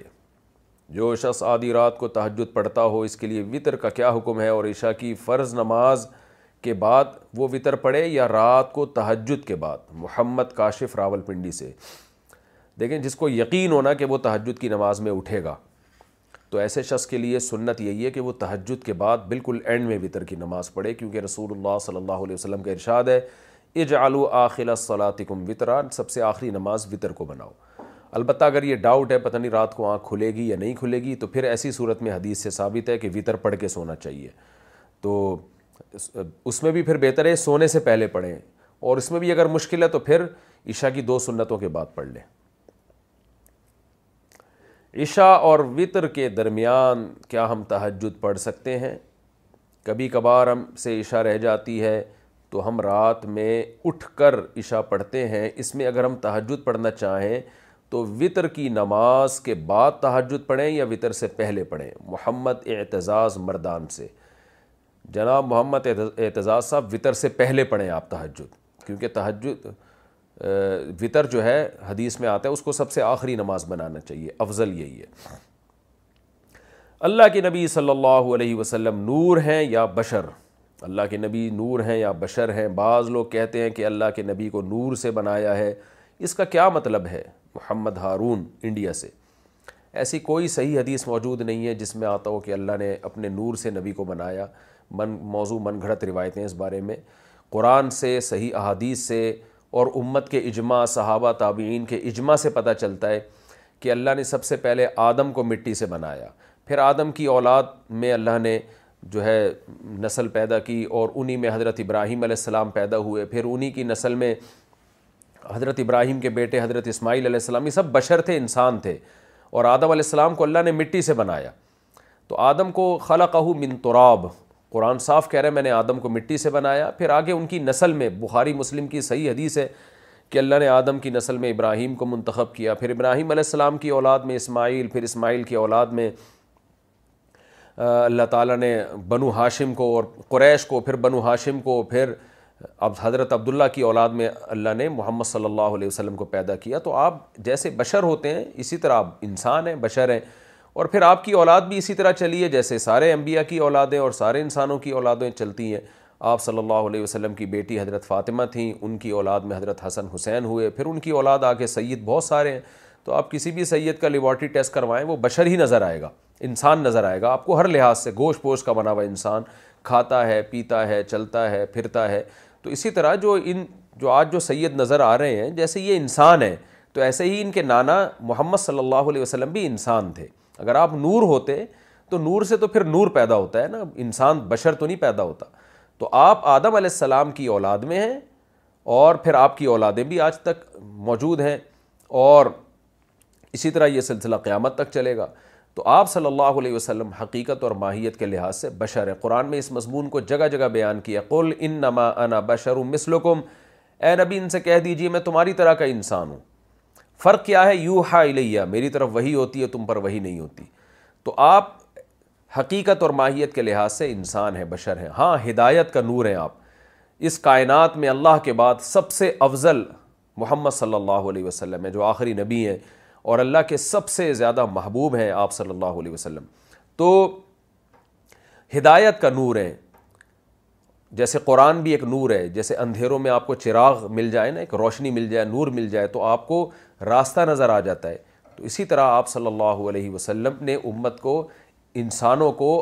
گمراہی کے اندھیروں میں روشنی دکھائی ہے تو اس لحاظ سے آپ نور ہیں ہدایت کا نور اور اس لحاظ سے علماء بھی نور ہیں وہ بھی لوگوں کو ہدایت دیتے ہیں قرآن بھی نور ہے صحابہ بھی نور ہیں تابعین بھی نور ہیں ہاں نبی صلی اللہ علیہ وسلم اس لحاظ سے نور زیادہ ہیں کیونکہ آپ کی ہدایت کامل ہے اور علماء اس درجے کی روشنی نہیں دیتے جس درجے کی نبی صلی اللہ علیہ وسلم نے دی ہے تو سب ہی نور ہے جو بھی دین کی دعوت کا کام کر رہا ہے غلط سے ہٹا کے لوگوں کو صحیح کی طرف لے کر آ رہا ہے وہ بھی نور ہے قرآن بھی نور ہے اچھی کتابیں جو جو باطل فرقوں کے خلاف لکھی جاتی ہیں یا اسلام کو ڈیفائن کرتی ہیں وہ بھی نور ہیں تو اس لحاظ سے آپ صلی اللہ علیہ وسلم اعلیٰ درجے کا نور ہیں لیکن حقیقت اور ماہیت کے لحاظ سے آپ انسان ہیں قرآن کہہ رہے کان فل ارغی ملا اکا توئیں یمشون نین لنزلنا علیہ ملسما السماء ملک کر رسول سورہ بن اسرائیل میں کہ اگر زمین میں فرشتے رہتے فرشتے نور کے بنے ہوئے ہوتے ہیں نا قرآن کہہ رہے ہے اگر زمین میں فرشتے ہوتے تو ہم ان کے لیے پیغمبر بھی کسی فرشتے کو بناتے زمین میں انسان رہتے ہیں تو ان کی ہدایت کے لیے انسان ہی آئے گا جو ان کو ان کی ہدایت کا ذریعہ بنے گا تو یہ مضمون قرآن نے دو ٹوک لفظوں میں صاف لفظوں میں بیان کیا ہے تو یہ ہمارے بنیادی عقائد میں سے ایک عقیدہ ہے بعض لوگ یہ کہتے ہیں کہ نبی نور تھے لیکن بشریت کے لبادے میں آئے تھے یہ بالکل غلط ہے جبریل علیہ السلام حقیقت میں نور ہیں فرشتے ہیں بہت دفعہ وہ بشریت کے لبادے میں آیا کرتے تھے انسانوں کی شکل میں لیکن ہمارے نبی صلی اللہ علیہ وسلم سید الانبیاء وہ حقیقت میں ہی بشر تھے تو یہ قرآن نے بہت واضح لفظوں میں عقیدہ بیان کیا ہے حافظ قرآن کا جنت میں مقام میں حافظ قرآن ہوں اور ابھی دنیاوی تعلیم حاصل کر رہا ہوں میں جب قرآن سناتا ہوں تو میری ایک یا دو غلطیاں آ جاتی ہیں میں نے سنا ہے کہ قیامت کے روز اللہ تعالیٰ حافظ قرآن سے فرمائیں گے کہ قرآن پڑھتے جاؤ اور جنت کی سیڑھیاں چلتے جاؤ چڑھتے جاؤ جہاں پر وہ رکیں گے وہیں ان کا مقام ہوگا اب اگر وہاں کسی کی پہلے پارے میں ہی غلطی آ گئی تو کیا وہ وہیں ٹھہر جائے گا یا اس چیز کا امکان ہے کہ اللہ تعالیٰ اس وقت جتنی کمی بیشیاں ہوں گی وہ دور فرما دیں گے حبیب الرحمٰن کراچی سے دیکھیں حدیث کا مطلب یہ نہیں کہ جہاں وہ اٹک جائے گا وہیں وہ تو بعض دفعہ سور فاتحہ میں ہی لوگ اٹک جاتے ہیں تو حدیث کا مفہوم یہ ہے کہ جہاں تک اس کو قرآن یاد اس نے کیا ہوگا وہاں تک وہ چلتا چلا جائے گا جہاں وہ کہے گا بھائی آگے میں نے یاد ہی نہیں کیا تو وہاں رک جائے گا تو اس لیے یہ جو اٹکن آتی ہے حافظوں کو جو ہر حافظ کو ہی ہوتی ہے یہ اس میں داخل نہیں ہے اگر آپ پہلے پارے میں ہی اٹک گئے تو ہو سکتا ہے تو آپ تو پورا قرآن آپ نے یاد کیا اور پہلے رکو میں ہی اٹک گئے تو آپ کا تو پہلا اس سے اچھے تو وہ لوگ ہوں گے جن کو کم از کم پہلا پارا تو یاد ہوگا تو ایسا نہیں ہے تو اس لیے اگر یہ جو چند اٹکنیں آتی ہیں حافظوں کو یہ تو سب کو ہی آتی ہیں تو یہ اس میں داخل نہیں ہے تو حدیث کا مفہوم یہ ہے کہ جس کو بھی قرآن یاد ہے جیسے حافظوں کو تو پورا یاد ہوتا ہے تو وہ پورا قرآن پڑھتے چلے جائیں گے تو یہ چھوٹی موٹی غلطیاں جو حافظوں کی آتی ہیں یہ اس میں داخل نہیں ہے بزرگوں کی قبر پر کیسے دعا کریں اگر کوئی شخص کسی بزرگ کی قبر پر جاتا ہو اور ان بزرگ سے کہتا ہے کہ آپ میرے لیے دعا کریں اور یہ عقیدہ رکھتا ہے کہ بزرگ میرے لیے دعا کریں گے تو ان کی دعا کی برکت سے اللہ تعالیٰ میری مشکل حل کر دے گا کیا ایسا عقیدہ ٹھیک ہے اس میں شرک کا شائبہ تو نہیں ہے مفتاح الرحمن فیصل آباد یہ شرک تو بہرحال نہیں ہے کیونکہ ان بزرگ سے نہیں مانگ رہا بلکہ ان بزرگ سے کہہ رہا ہے کہ اللہ سے مانگیں لیکن یہ اسلاف سے میرے علم میں ثابت نہیں ہے کہ وہ قبروں پہ جا کے بزرگوں سے کہا کرتے تھے کہ آپ ہمارے لیے اللہ سے دعا مانگیں یہ ثابت میری جہاں تک نالج ہے اس کے حساب سے یہ اسلاف کے خلاف ہے قبروں پہ جانے کا جو حدیث میں طریقہ بیان ہوا ہے اسی پر اکتفا کرنا چاہیے وہ یہ ہے کہ قبروں قبرستان جائیں حدیث میں آتا ہے فضورہا فن تو ذکر الآخرہ قبرستان جایا کرو قبروں کو دیکھ کر آخرت کی یاد تازہ ہوتی ہے بس اتنا کام کریں وہاں جا کے اور اگر دعا کرنی ہے تو ان بزرگ کے لیے اللہ سے دعا مانگیں کہ اللہ ان کی بخشش فرما ان کے درجات کو بلند فرما بس اس سے آگے نہ بڑھیں آپ کیونکہ ایسی چیزیں پھر آہستہ آہستہ شرک کا ذریعہ بن سکتی ہیں ظہر اور عصر کی نماز کا وقت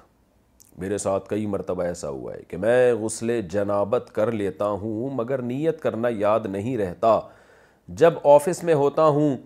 یا گھر سے نکلنے لگتا ہوں تو اس وقت یاد آتا ہے کہ نیت نہیں کی تھی اس صورت میں کیا حکم ہوگا کیا وہ غسل ہو جائے گا یا دوبارہ غسل کرنا ہوگا عمران علی سعودی عرب سے غسل بغیر نیت کے بھی ہو جاتا ہے اگر آپ نے ناک میں پانی ڈالا کلی کی اور پورے جسم پہ پانی بہایا تو نیت نہ بھی ہو تو غسل ہو جاتا ہے لیکن یہ کہنا کہ آپ کی نیت نہیں تھی یہ بات ہی غلط ہے جب آپ واش روم میں گئے ہو شاور کھولا ہے اور آپ کو پتہ ہے مجھ پہ جنابت کا غسل فرض ہے تو نیت ہوتی ہے تو دل میں نیت ہوتی ہے کہ میں غسل ہی کر رہا ہوں ہاں اتفاق سے کہیں آپ کا پاؤں پھسلا اور تالاب میں گر کے نکل آئے تو ایسے موقع پہ نیت نہیں ہوتی انسان کی لیکن جو پراپر طریقے سے جاتا ہے بالٹی سے یا شاور سے نہارا ہوتا ہے تو وہ نیت ہوتی ہے کہ میں غسل جنابت کر رہا ہوں تو اس نہ ٹینشن لینے کی ضرورت نہیں ہے ویسے بھی نیت نہ بھی ہو تو بھی حنفیہ کے نزدیک غسل اور وضو میں نیت ضروری نہیں ہے ہاں یہ ہے کہ بغیر نیت کے جب غسل کریں گے تو ثواب نہیں ملے گا غسل پھر بھی ہو جائے گا ثواب اور وضو کا اور غسل کا ثواب نہیں ملے گا لیکن نماز اس سے درست ہو جائے گی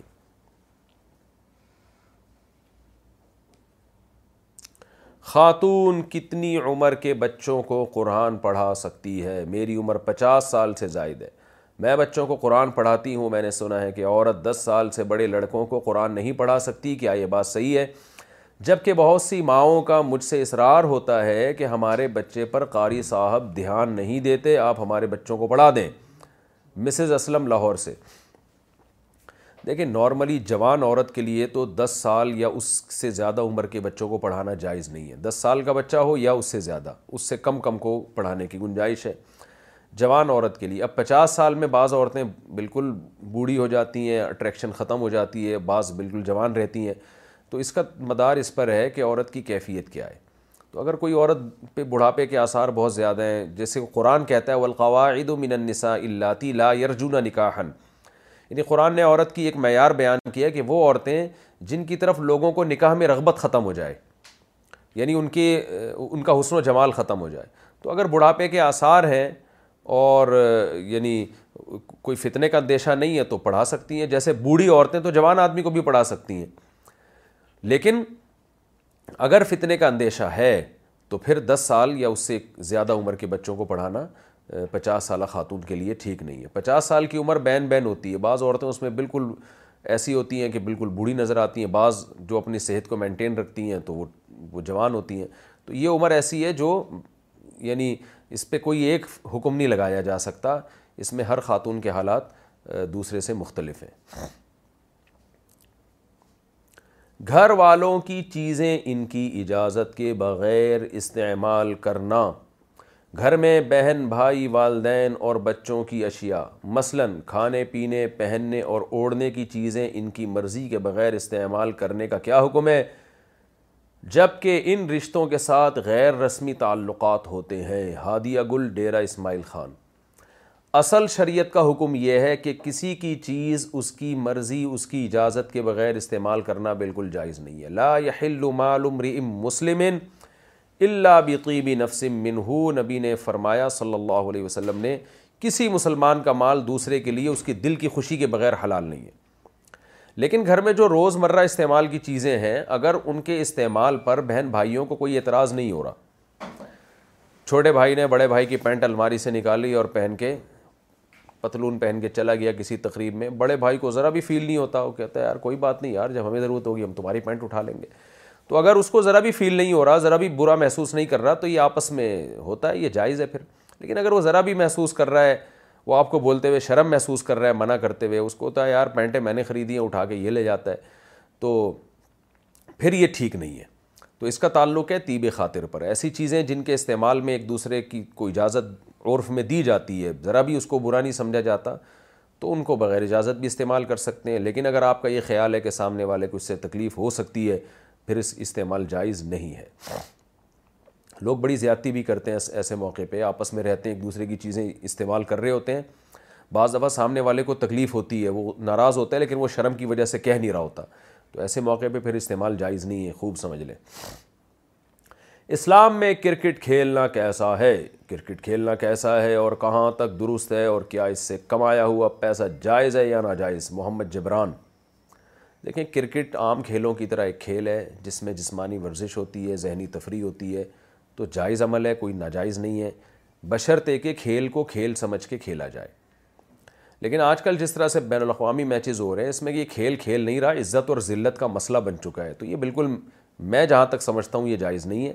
کیونکہ قرآن مجید نے صاف طور پہ کہا ہے وہ عمان الغوی مورزون ایمان والے لغویات سے بچتے ہیں ہمیں اللہ نے ایک مقصد کے لیے پیدا کیا کھیل تماشوں کے لیے پیدا نہیں کیا اللہ دین الدین لہو ولا ابا دین کو لہو و لائب اگر کوئی بنا لیتا ہے کھیل تماشے ہی کو دین بنا لیتا ہے تو یہ ٹھیک نہیں ہے تو اس لیے اس کو باقاعدہ پروفیشن بنا کے اس پہ ارننگ کرنا تو دوسرے علماء سے بھی اس بارے میں آپ رائے لے لیں تو مجھے تو یہ عمل ٹھیک اس لیے نہیں لگتا کہ یہ تو کھیل تو ذریعہ مقصد ہے بذات خود کھیل مقصود نہیں ہوا کرتا تو اس لیے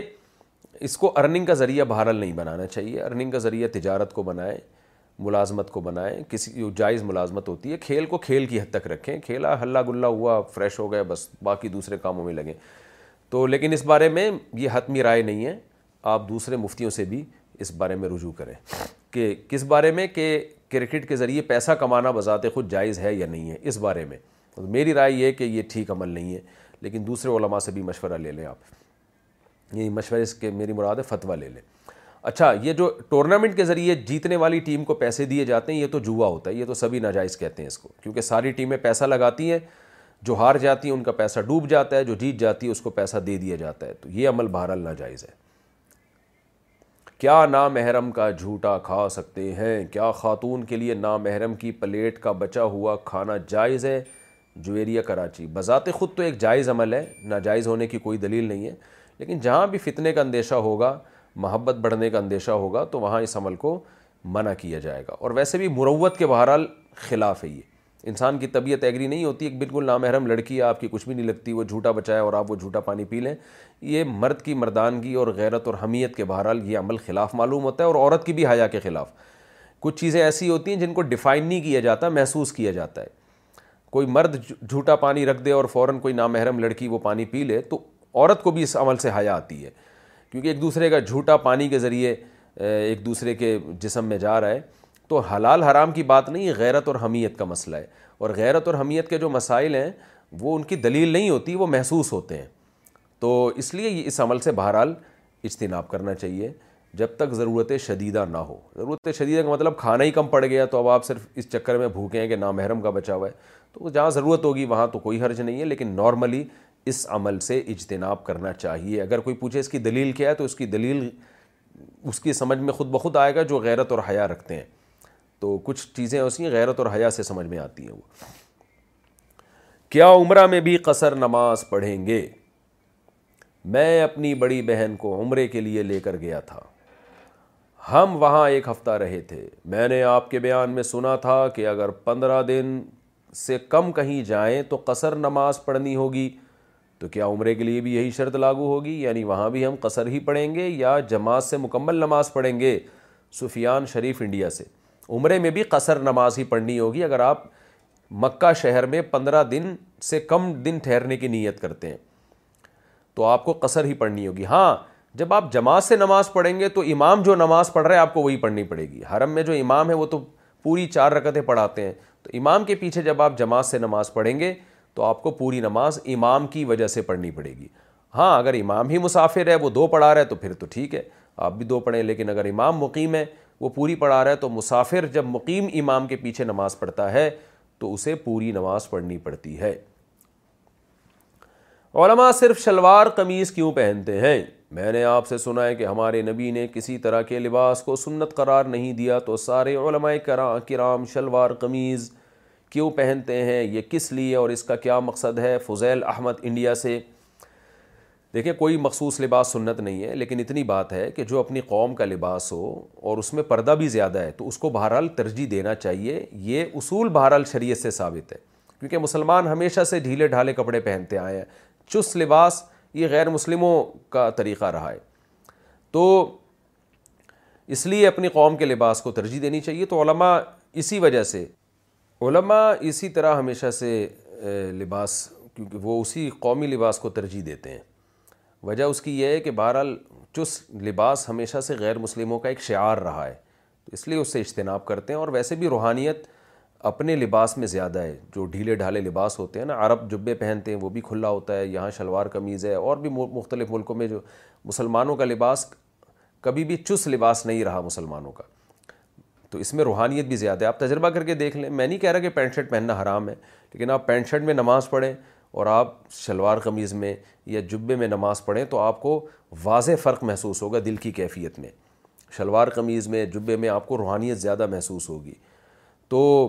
اس لیے علماء اس لباس کو ترجیح دیتے ہیں اور یہ بھی فتویٰ فقہ نے دیا ہے کہ جس قوم کے علماء جو لباس کو ترجیح دیتے ہوں تو عوام کو بھی چاہیے کہ اسی لباس کو ترجیح دیں یہ تقوی کے زیادہ قریب ہے امام سے کچھ مختدی راضی نہ ہوں تو کیا کرے اگر کسی امام سے کچھ مختدی راضی ہوں اور کچھ مختدی راضی نہ ہوں تو وہ امام وہاں پر نماز پڑھائے یا نماز چھوڑ دے محمد فرقان لکھنؤ سے اگر لوگوں کی اکثریت امام سے خوش نہیں ہے اور کسی معقول وجہ سے خوش نہیں ہے خام خواہ کے مسئلہ نہ ہو بعض لوگوں کو ویسے ہی چھوٹی چھوٹی باتوں پہ امام سے نفرت ہوتی ہے واقعی معقول وجہ ہے جیسے امام صاحب کی عادت ہے نماز تاخیر سے پڑھانا عادت بن چکی ہے کبھی کبھار تو ہر ایک سے تاخیر ہوتی ہے لیکن یہ ہمیشہ ہی لیٹ آتے ہیں بعض اماموں کا ہوتا ہے جو ٹائم ان کو بیان ختم کرنے کے لیے دیا گیا ہے کہ اس ٹائم پہ نماز ہوگی وہ آدھا آدھا گھنٹہ بیس بیس منٹ ہمیشہ کھینچ رہے ہوتے ہیں اس سے لوگوں کو تکلیف ہو رہی ہے گرمی میں لوگ جمعے کی نماز میں کھڑے ہوئے تکلیف میں آ رہے ہیں تو اس بیس پہ یا وہ تقریر کے دوران جو ہے اپنے ذاتی بغض ممبر پہ نکال رہے ہوتے ہیں بعض کی عادت ہوتی ہے کہ وہ وہ ان سے کسی کو ویسے ہی کوئی مسئلہ ہوتا ہے تو وہ ممبر پہ ہی پھر وہ اس بندے کا نام لیے بغیر اس پہ ہٹ کر رہے ہوتے ہیں وہ حالانکہ ان کا پرسنل مسئلہ ہوتا ہے تو اصلاحی باتیں کم کر رہے ہوتے ہیں کچھ امام سیاسی باتیں زیادہ کر رہے ہوتے ہیں ممبر پہ تو کوئی معقول وجہ یا بعض دفعہ کرپشن کے کیسز بھی سامنے آ جاتے ہیں کہ وہ چندہ لے رہے ہیں مسجد کے نام پہ کوئی حساب دینے کے لیے امام صاحب تیار نہیں ہے کہ میں چندہ کہاں خرچ کر رہا ہوں لوگ پوچھتے ہیں بھائی کچھ آڈٹ کا سسٹم ہونا چاہیے کوئی اکاؤنٹنٹ بٹھائیں آپ پتہ تو چلے چندہ آ کہاں رہا ہے کتنا آ رہا ہے اور کہاں خرچ ہو رہا ہے وہ کمیٹی کو بھی اپنے کنٹرول میں بعض امہ نے لے لیا ہوتا ہے اور وہ چندے کا سارا حساب امام کے پاس ہوتا ہے اور وہ کسی کو حساب دینے کے لیے تیار نہیں ہوتے تو یہ بڑی بڑی کوتاہی ہیں امام کی اگر ایسی کوتاہیوں کی وجہ سے عوام کی اکثریت امام کو ناپسند کر رہی ہے تو پھر امام کو چاہیے کہ وہ مستعفی ہو جائے کیونکہ حدیث میں اسی کا اشارہ ملتا ہے اور اگر ایسا نہیں ہے تو پھر تو دنیا میں آئمہ حضرات سے تو کوئی نہ کوئی مسئلہ لوگوں کو ہوتا ہی ہے تو ایسی صورت میں امام کو چاہیے کہ وہ جگہ نہ چھوڑے خام خامیں بس چھوٹی چھوٹی باتوں پہ مسئلے کھڑے کر دینا جو بعض مسجدوں میں بہت زیادہ ایسے ہوتا ہے کمیٹیاں امام کو خام خامیں زج کر رہی ہوتی ہیں تنگ کر رہی ہوتی ہیں تو ایسی صورت میں امام کو نہیں چاہیے کہ وہ استعفیٰ دے کیونکہ یہاں تو عوام قصوروار ہوتی ہے چھوٹ سو فیصد کامل تو دنیا میں کوئی بھی نہیں ہوتا تو اس طرح ہر امام میں بھی کچھ نہ کچھ چھوٹی موٹی کوتاہیاں ہوتی ہیں جو عوام کو برداشت کرنی چاہیے قربانی کس شخص پر واجب ہے قربانی کس پر واجب ہے اس کے نصاب کے بارے میں تفصیل سے بتا دیں آصف صاحب کشمیر سے جناب آصف صاحب قربانی کے نصاب میں پانچ چیزیں دیکھی جائیں گی پانچ یہ خوب اچھی طرح دماغ میں بٹھا لیں اور یہ پانچ چیزیں کس دن دیکھی جائیں گی بقرعید کی صبح و صادق یعنی دس ذی الحجہ کی صبح و صادق سے لے کر گیارہ بارہ بارہ ذی الحجہ کے غروب آفتاب یعنی یہ جو تین دن ہے نا قربانی کے دس گیارہ بارہ ان تین دنوں میں کوئی شخص صاحب نصاب ہو تو اس پر قربانی واجب ہے صاحب نصاب کا مطلب کیا ہے یہاں پر قربانی پر خوب سمجھ لیں سونا ہو کسی کے پاس یا چاندی ہو یا مال تجارت ہو تجارتی مال کا مطلب وہ چیز جو بیچنے کی نیت سے خریدی ہو کوئی پراپرٹی ہے بیچنے کے لیے خریدی دکاندار کا جو جتنا سامان دکان میں پڑا ہوتا ہے سب بیچنے کے لیے خریدا ہوتا ہے کوئی کپڑا آپ نے خریدا تھا خریدتے ہوئے بیچنے کی نیت تھی تو یہ تجارتی مال کہلاتا ہے چوتھی چیز ہے نقد رقم کیش یعنی جو جو بھی آپ کے پاس بینک میں یا جیب میں جو کیش اماؤنٹ پڑا ہوتا ہے یہ چار چیزیں ہو گئی پانچویں چیز ہے ضرورت سے زائد سامان ضرور سے زائد سامان میں بہت تفصیل ہے آسان اس کی ایک جو ہم اگر ضبط کر سکتے ہیں تو وہ چیز جو پورے سال بھی استعمال نہ ہوتی ہو گھریلی چیزوں میں وہ چیزیں جو پورے سال بھی استعمال نہ ہوتی ہوں جیسے کپڑے کوئی یا برتن ہے ڈنر سیٹ ہے پورے سال استعمال نہیں آتا اسی طرح کوئی پراپرٹی پڑی ہوئی ہے جو نہ کرائے پر دی ہے آپ نے اور نہ آپ اس میں رہتے ہیں وہ پراپرٹی بھی ضرور سے زائد میں داخل ہے تو یہ جو پانچ چیزیں ہیں کسی کے پاس یہ پانچ چیزیں ان کا ان کی جو ویلیو لگائی جائے گی تو ان پانچ چیزوں کا مجموعہ اگر ساڑھے باون تولہ چاندی کے برابر ہے ساڑھے باون تولہ چاندی آج کل پینسٹھ ستر ہزار کے لگ بھگ ہے نیٹ پہ سرچ کر لیے گا تو کسی کے پاس یہ پانچ چیزیں یا پانچ میں سے چار چیزیں یا چار میں سے تین چیزیں یا تین میں سے دو چیزیں یا کوئی ایک چیز ساڑھے باون تولہ چاندی کے برابر ہے اور یہ بقرعید کی صبح و صادق سے لے کر ذی الحجہ کی بارہ تاریخ کی غروب آفتاب سے پہلے پہلے تک رہتی ہے اس کے پاس تو ایسے شخص پر یعنی بقرعید کے صبح صادق کے وقت اس کے پاس یہ نصاب موجود تھا اور یہ تیرہ تاریخ کی ذلحجہ تک اس کے پاس یہ نصاب موجود رہتا ہے تو وہ صاحب نصاب کہلائے گا تیرہ تاریخ نہیں سوری بارہ تاریخ دس گیارہ بارہ تین دن تو وہ صاحب نصاب کہلائے گا اور اس پر قربانی واجب ہے کے یہ جو پانچ چیزیں یا چار یا تین یا دو چیزیں میں نے بتائی ہیں ان میں سے سب سے پہلے قرضہ مائنس کیا جائے گا یعنی قرضہ مائنس کر کے ساڑھے باون تولہ چاندی کے برابر بن رہا ہو اسی طرح گیس بجلی کا بل جو ان کے اوپر لازم ہے وہ بھی اس میں سے یا جو مہینے کا راشن آئے گا وہ بھی مائنس کیا جائے گا جو گھر کا ضروری راشن ہوتا ہے نا وہ بھی مائنس کیا جائے گا مائنس کرنے کے بعد اگر ساڑھے باون تولہ چاندی کے برابر رقم بچ رہی ہے تو ایسے شخص پر قربانی واجب ہے چاہے مرد ہو چاہے عورت ہو تو عورت کیسے قربانی کرے گی سونا خواتین کے پاس بہت ہوتا ہے چاندی ہوتی ہے چاندی نہیں بھی ہو تو سونا کے نصاب جو ہے اس کے ساتھ اگر ایک روپیہ بھی ہے تو وہ بھی ساڑھے باون تولہ چاندی کی قیمت دیکھی جائے گی اس میں بھی تو عورت کیسے قربانی کرے گی اس کے پاس تو کیش نہیں ہوتے عام طور پہ تو پورے سال جمع کرے تھوڑے تھوڑے اپنی جیب خرچی سے بچایا کرے یا سونا کو بیچ کر کرے البتہ کسی کے پاس صرف سونا ہی ہے اور ساڑھے یعنی باقی چار چیزوں میں سے کچھ بھی نہیں ایک روپیہ بھی نہیں ہے تو پھر ساڑھے سات تولہ سونا جب تک نہیں ہوگا قربانی واجب نہیں ہوگی یعنی سونے کے ساتھ اگر چاندی ہے یا پیسے ہیں یا تجارتی مال یا ضرور سے زیادہ سامان ہے پھر سونے کی ویلیو دیکھی جائے گی سونے کو نہیں دیکھا جائے گا لیکن اگر صرف سونا ہی ہے تو پھر ساڑھے سات تولے سونے سے کم پہ نہ زکوٰۃ ہوتی ہے نہ قربانی ہوتی ہے تو یہ ہے تفصیل سے آپ کو بتا دیا تو آپ چاہیں تو اس میں ایک گائے میں حصہ لے لیں چاہیں تو بکرا لے لیں چاہیں تو دمبا لے لیں مرد پر الگ واجب ہے عورت پر الگ واجب ہے جو بھی صاحب نصاب ہوتا ہے اچھا جی سوال پوچھا ہے قربانی واجب ہے یا سنت قربانی واجب ہے یا سنت ہے ایک عالم دین نے کہا ہے کہ واجب نہیں سنت ہے محمد جنید ریاض سے اختلافی مسئلہ ہے حنفیہ کے نزدیک قربانی واجب اور اس کے دلائل بہت مضبوط ہیں حتیٰ کہ بعض عرب علماء نے بھی اس میں فقہ حنفی کے قول پہ فتویٰ دیا ہے یعنی وہ بھی اسی کو احتیاط قرار دیتے ہیں کہ فقہ حنفی پر عمل کیا جائے اس مسئلے میں کیونکہ یہ جو حدیث ہے حضرت ابو حیرا سے مروی ہے کہ نبی صلی اللہ علیہ وسلم نے فرمایا معم وجدی فلم یضحی فلا یقربن مسلانہ جس شخص کے پاس گنجائش تھی قربانی کرنے کی اور پھر بھی وہ اس نے قربانی نہیں کی تو وہ ہماری عیدگاہ کے قریب بھی نہ پھٹکے بعض کہتے ہیں حدیث موقوف ہے حضرت ابو حریرہ کا قول ہے اگر حضرت ابو حریرہ کا بھی قول ہے تو بھی بحکم مرفوع ہی ہے تو لیکن صحیح بات حدیث حسن ہے اور اسی بیس پر بعض عرب علماء کا بھی یہ فتویٰ شیخ صالح علیہ وسئمین جو سعودی عرب کے مشہور عالم ہیں انہوں نے بھی اسی قول کو اختیار کیا ہے کہ احتیاط اسی میں ہے کہ اس معاملے میں وجوب کے قول پر عمل کیا جائے جو صاحب استطاعت لوگ ہیں اچھا بھائی کیا قربانی کی احادیث ضعیف ہیں ایک عالم کا کہنا ہے کہ قربانی کے فضائل سے متعلق جتنی احادیث ہیں سب ضعیف ہیں کیا یہ بات صحیح ہے قسیم احمد انڈیا سے نہیں جی ایسی کوئی بات نہیں ہے قربانی سے متعلق بہت بہت صحیح احادیث بھی موجود ہیں بخاری اور مسلم کی احادیث موجود ہیں آپ صلی اللہ علیہ وسلم ہر سال قربانی کیا کرتے تھے اور آپ نے فرمایا سنت ابیکم ابراہیم یہ تمہارے والد ابراہیم کی سنت ہے یعنی حضرت ابراہیم علیہ السلام کی سنت ہے اور سب سے بڑی بات یہ کہ اگر بالفرض حدیثیں ضعیف بھی ہوں تو اجماعی امت سے بڑھ کر کوئی دلیل نہیں ہے پوری امت کا اس پر ہمیشہ سے تواتر کے ساتھ اجما چلا رہا ہے قربانی کرنے کا ثواب کیا قربانی کے جانور کے ہر بال کے بدلے میں نیکی ملتی ہے شمس صاحب انڈیا سے جی ہاں شمس صاحب حدیث میں آتا ہے کہ ہر بال کے بدلے میں نیکی ملتی ہے ایک صاحبی نے پوچھا یا رسول اللہ جو رواں ہوتا ہے جو جیسے دمبے کے بال دمبے پہ تو رواں ہوتا ہے نا تو آپ نے فرمایا اس پہ بھی کیا پلاٹ پر قربانی ہے اگر عورت کے پاس ایک عدد خالی پلاٹ ہو جس کی قیمت ساڑھے سات یا آٹھ لاکھ روپے ہو تو کیا اس پر قربانی واجب ہوگی ابھی ابو محمد کراچی سے جی ہاں کیونکہ یہ پلاٹ نہ آپ نے رینٹ پر دیا ہوا ہے نہ آپ اس میں رہ رہے ہیں تو یہ ضرورت سے زائد مال میں داخل ہوگا اور چھ سات لاکھ اس کی قیمت ہے تو پھر تو لازمی قربانی واجب ہے ضرورت سے زائد سامان کا مطلب کیا ہے ضرورت سے زائد سامان کی تفصیل بتا دیں کیا اس میں سلے ہوئے اور بغیر سلے ہوئے کپڑے بھی شامل ہوں گے اور ایک سے زائد جوتے کی جوڑیاں ہوں تو بھی شامل ہوں گی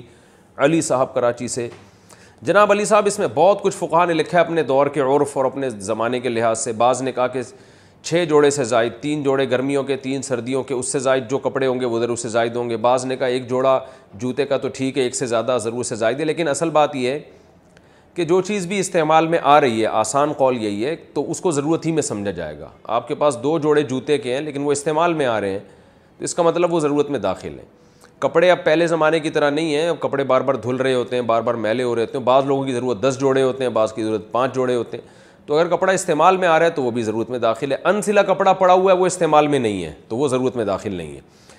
تو یا کوئی کپڑا پورے سال ہی استعمال نہیں ہوتا تو وہ بھی ضرورت میں داخل نہیں ہے جیسے بعض خواتین نانی دادی بن چکی ہوتی ہیں مگر جہیز کے کپڑے ابھی تک انہوں نے دلہن کے کپڑے پیٹیوں میں سنبھال کے رکھے ہوئے ہوتے ہیں تو ان کی بھی ویلیو لگائی جائے گی معذرت کے ساتھ قربانی کے نصاب پر سال گزرنا کیا شرط ہے قربانی کی جو شرائط ہیں اس میں سال گزرنا شرط ہے یا صرف صاحب نصاب ہونے سے قربانی واجب ہو جاتی ہے بنت نور محمد دبئی نہیں جی صاحب نصاب ہونا شرط نہیں ہے ذی الحجہ کی صبح صادق کے وقت کسی کے پاس پیسے آ گئے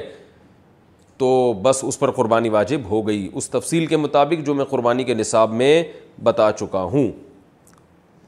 کیا بیوی کی قربانی شوہر پر واجب ہے میں اکیلا گھر کا کفیل ہوں کیا میں قربانی کروں گا یا اپنی بیوی کی طرف سے بھی قربانی کروں گا جب کہ بیوی ہاؤس وائف ہے راؤ عمر فاروق دبئی سے بیوی ہاؤس وائف ہی اچھی لگتی ہے بھائی گھر سے باہر اگر وہ جاب کر رہی ہے تو گھر پھر ہوٹل زیادہ لگتا ہے وہ گھر کم بن جاتا ہے کیونکہ میاں بیوی دونوں جاب سے تھکے ہارے رات کو آ رہے ہوتے ہیں تو بچوں کو کون پالے گا اور شوہر کا انتظار کون کرے گا گھر میں وہ بھی تھکی ہوئی آپ بھی تھکے ہوئے تو یہ عجیب ہی ایک نیچرل لائف نہیں ہے یہ کہ دونوں ہی جاب کر رہے ہیں لیکن لوگوں کا پیسے کمانے کا شوق ہے تو اسی میں خوش ہیں تو چلو بھائی خوش ہیں اسی میں اصول یہی ہے کہ بیگم وہی ہونی چاہیے جو ہاؤس وائف ہو گھر کو سنبھالے وہ میاں صاحب گھر سے باہر کمانے کے لیے نکلیں بہرحال آپ کی وائف کے پاس اگر سونا ہے اتنا سونا یا چاندی یا جو قربانی کا نصاب ہے جو میں تفصیل سے بتا چکا ہوں اسی سیشن میں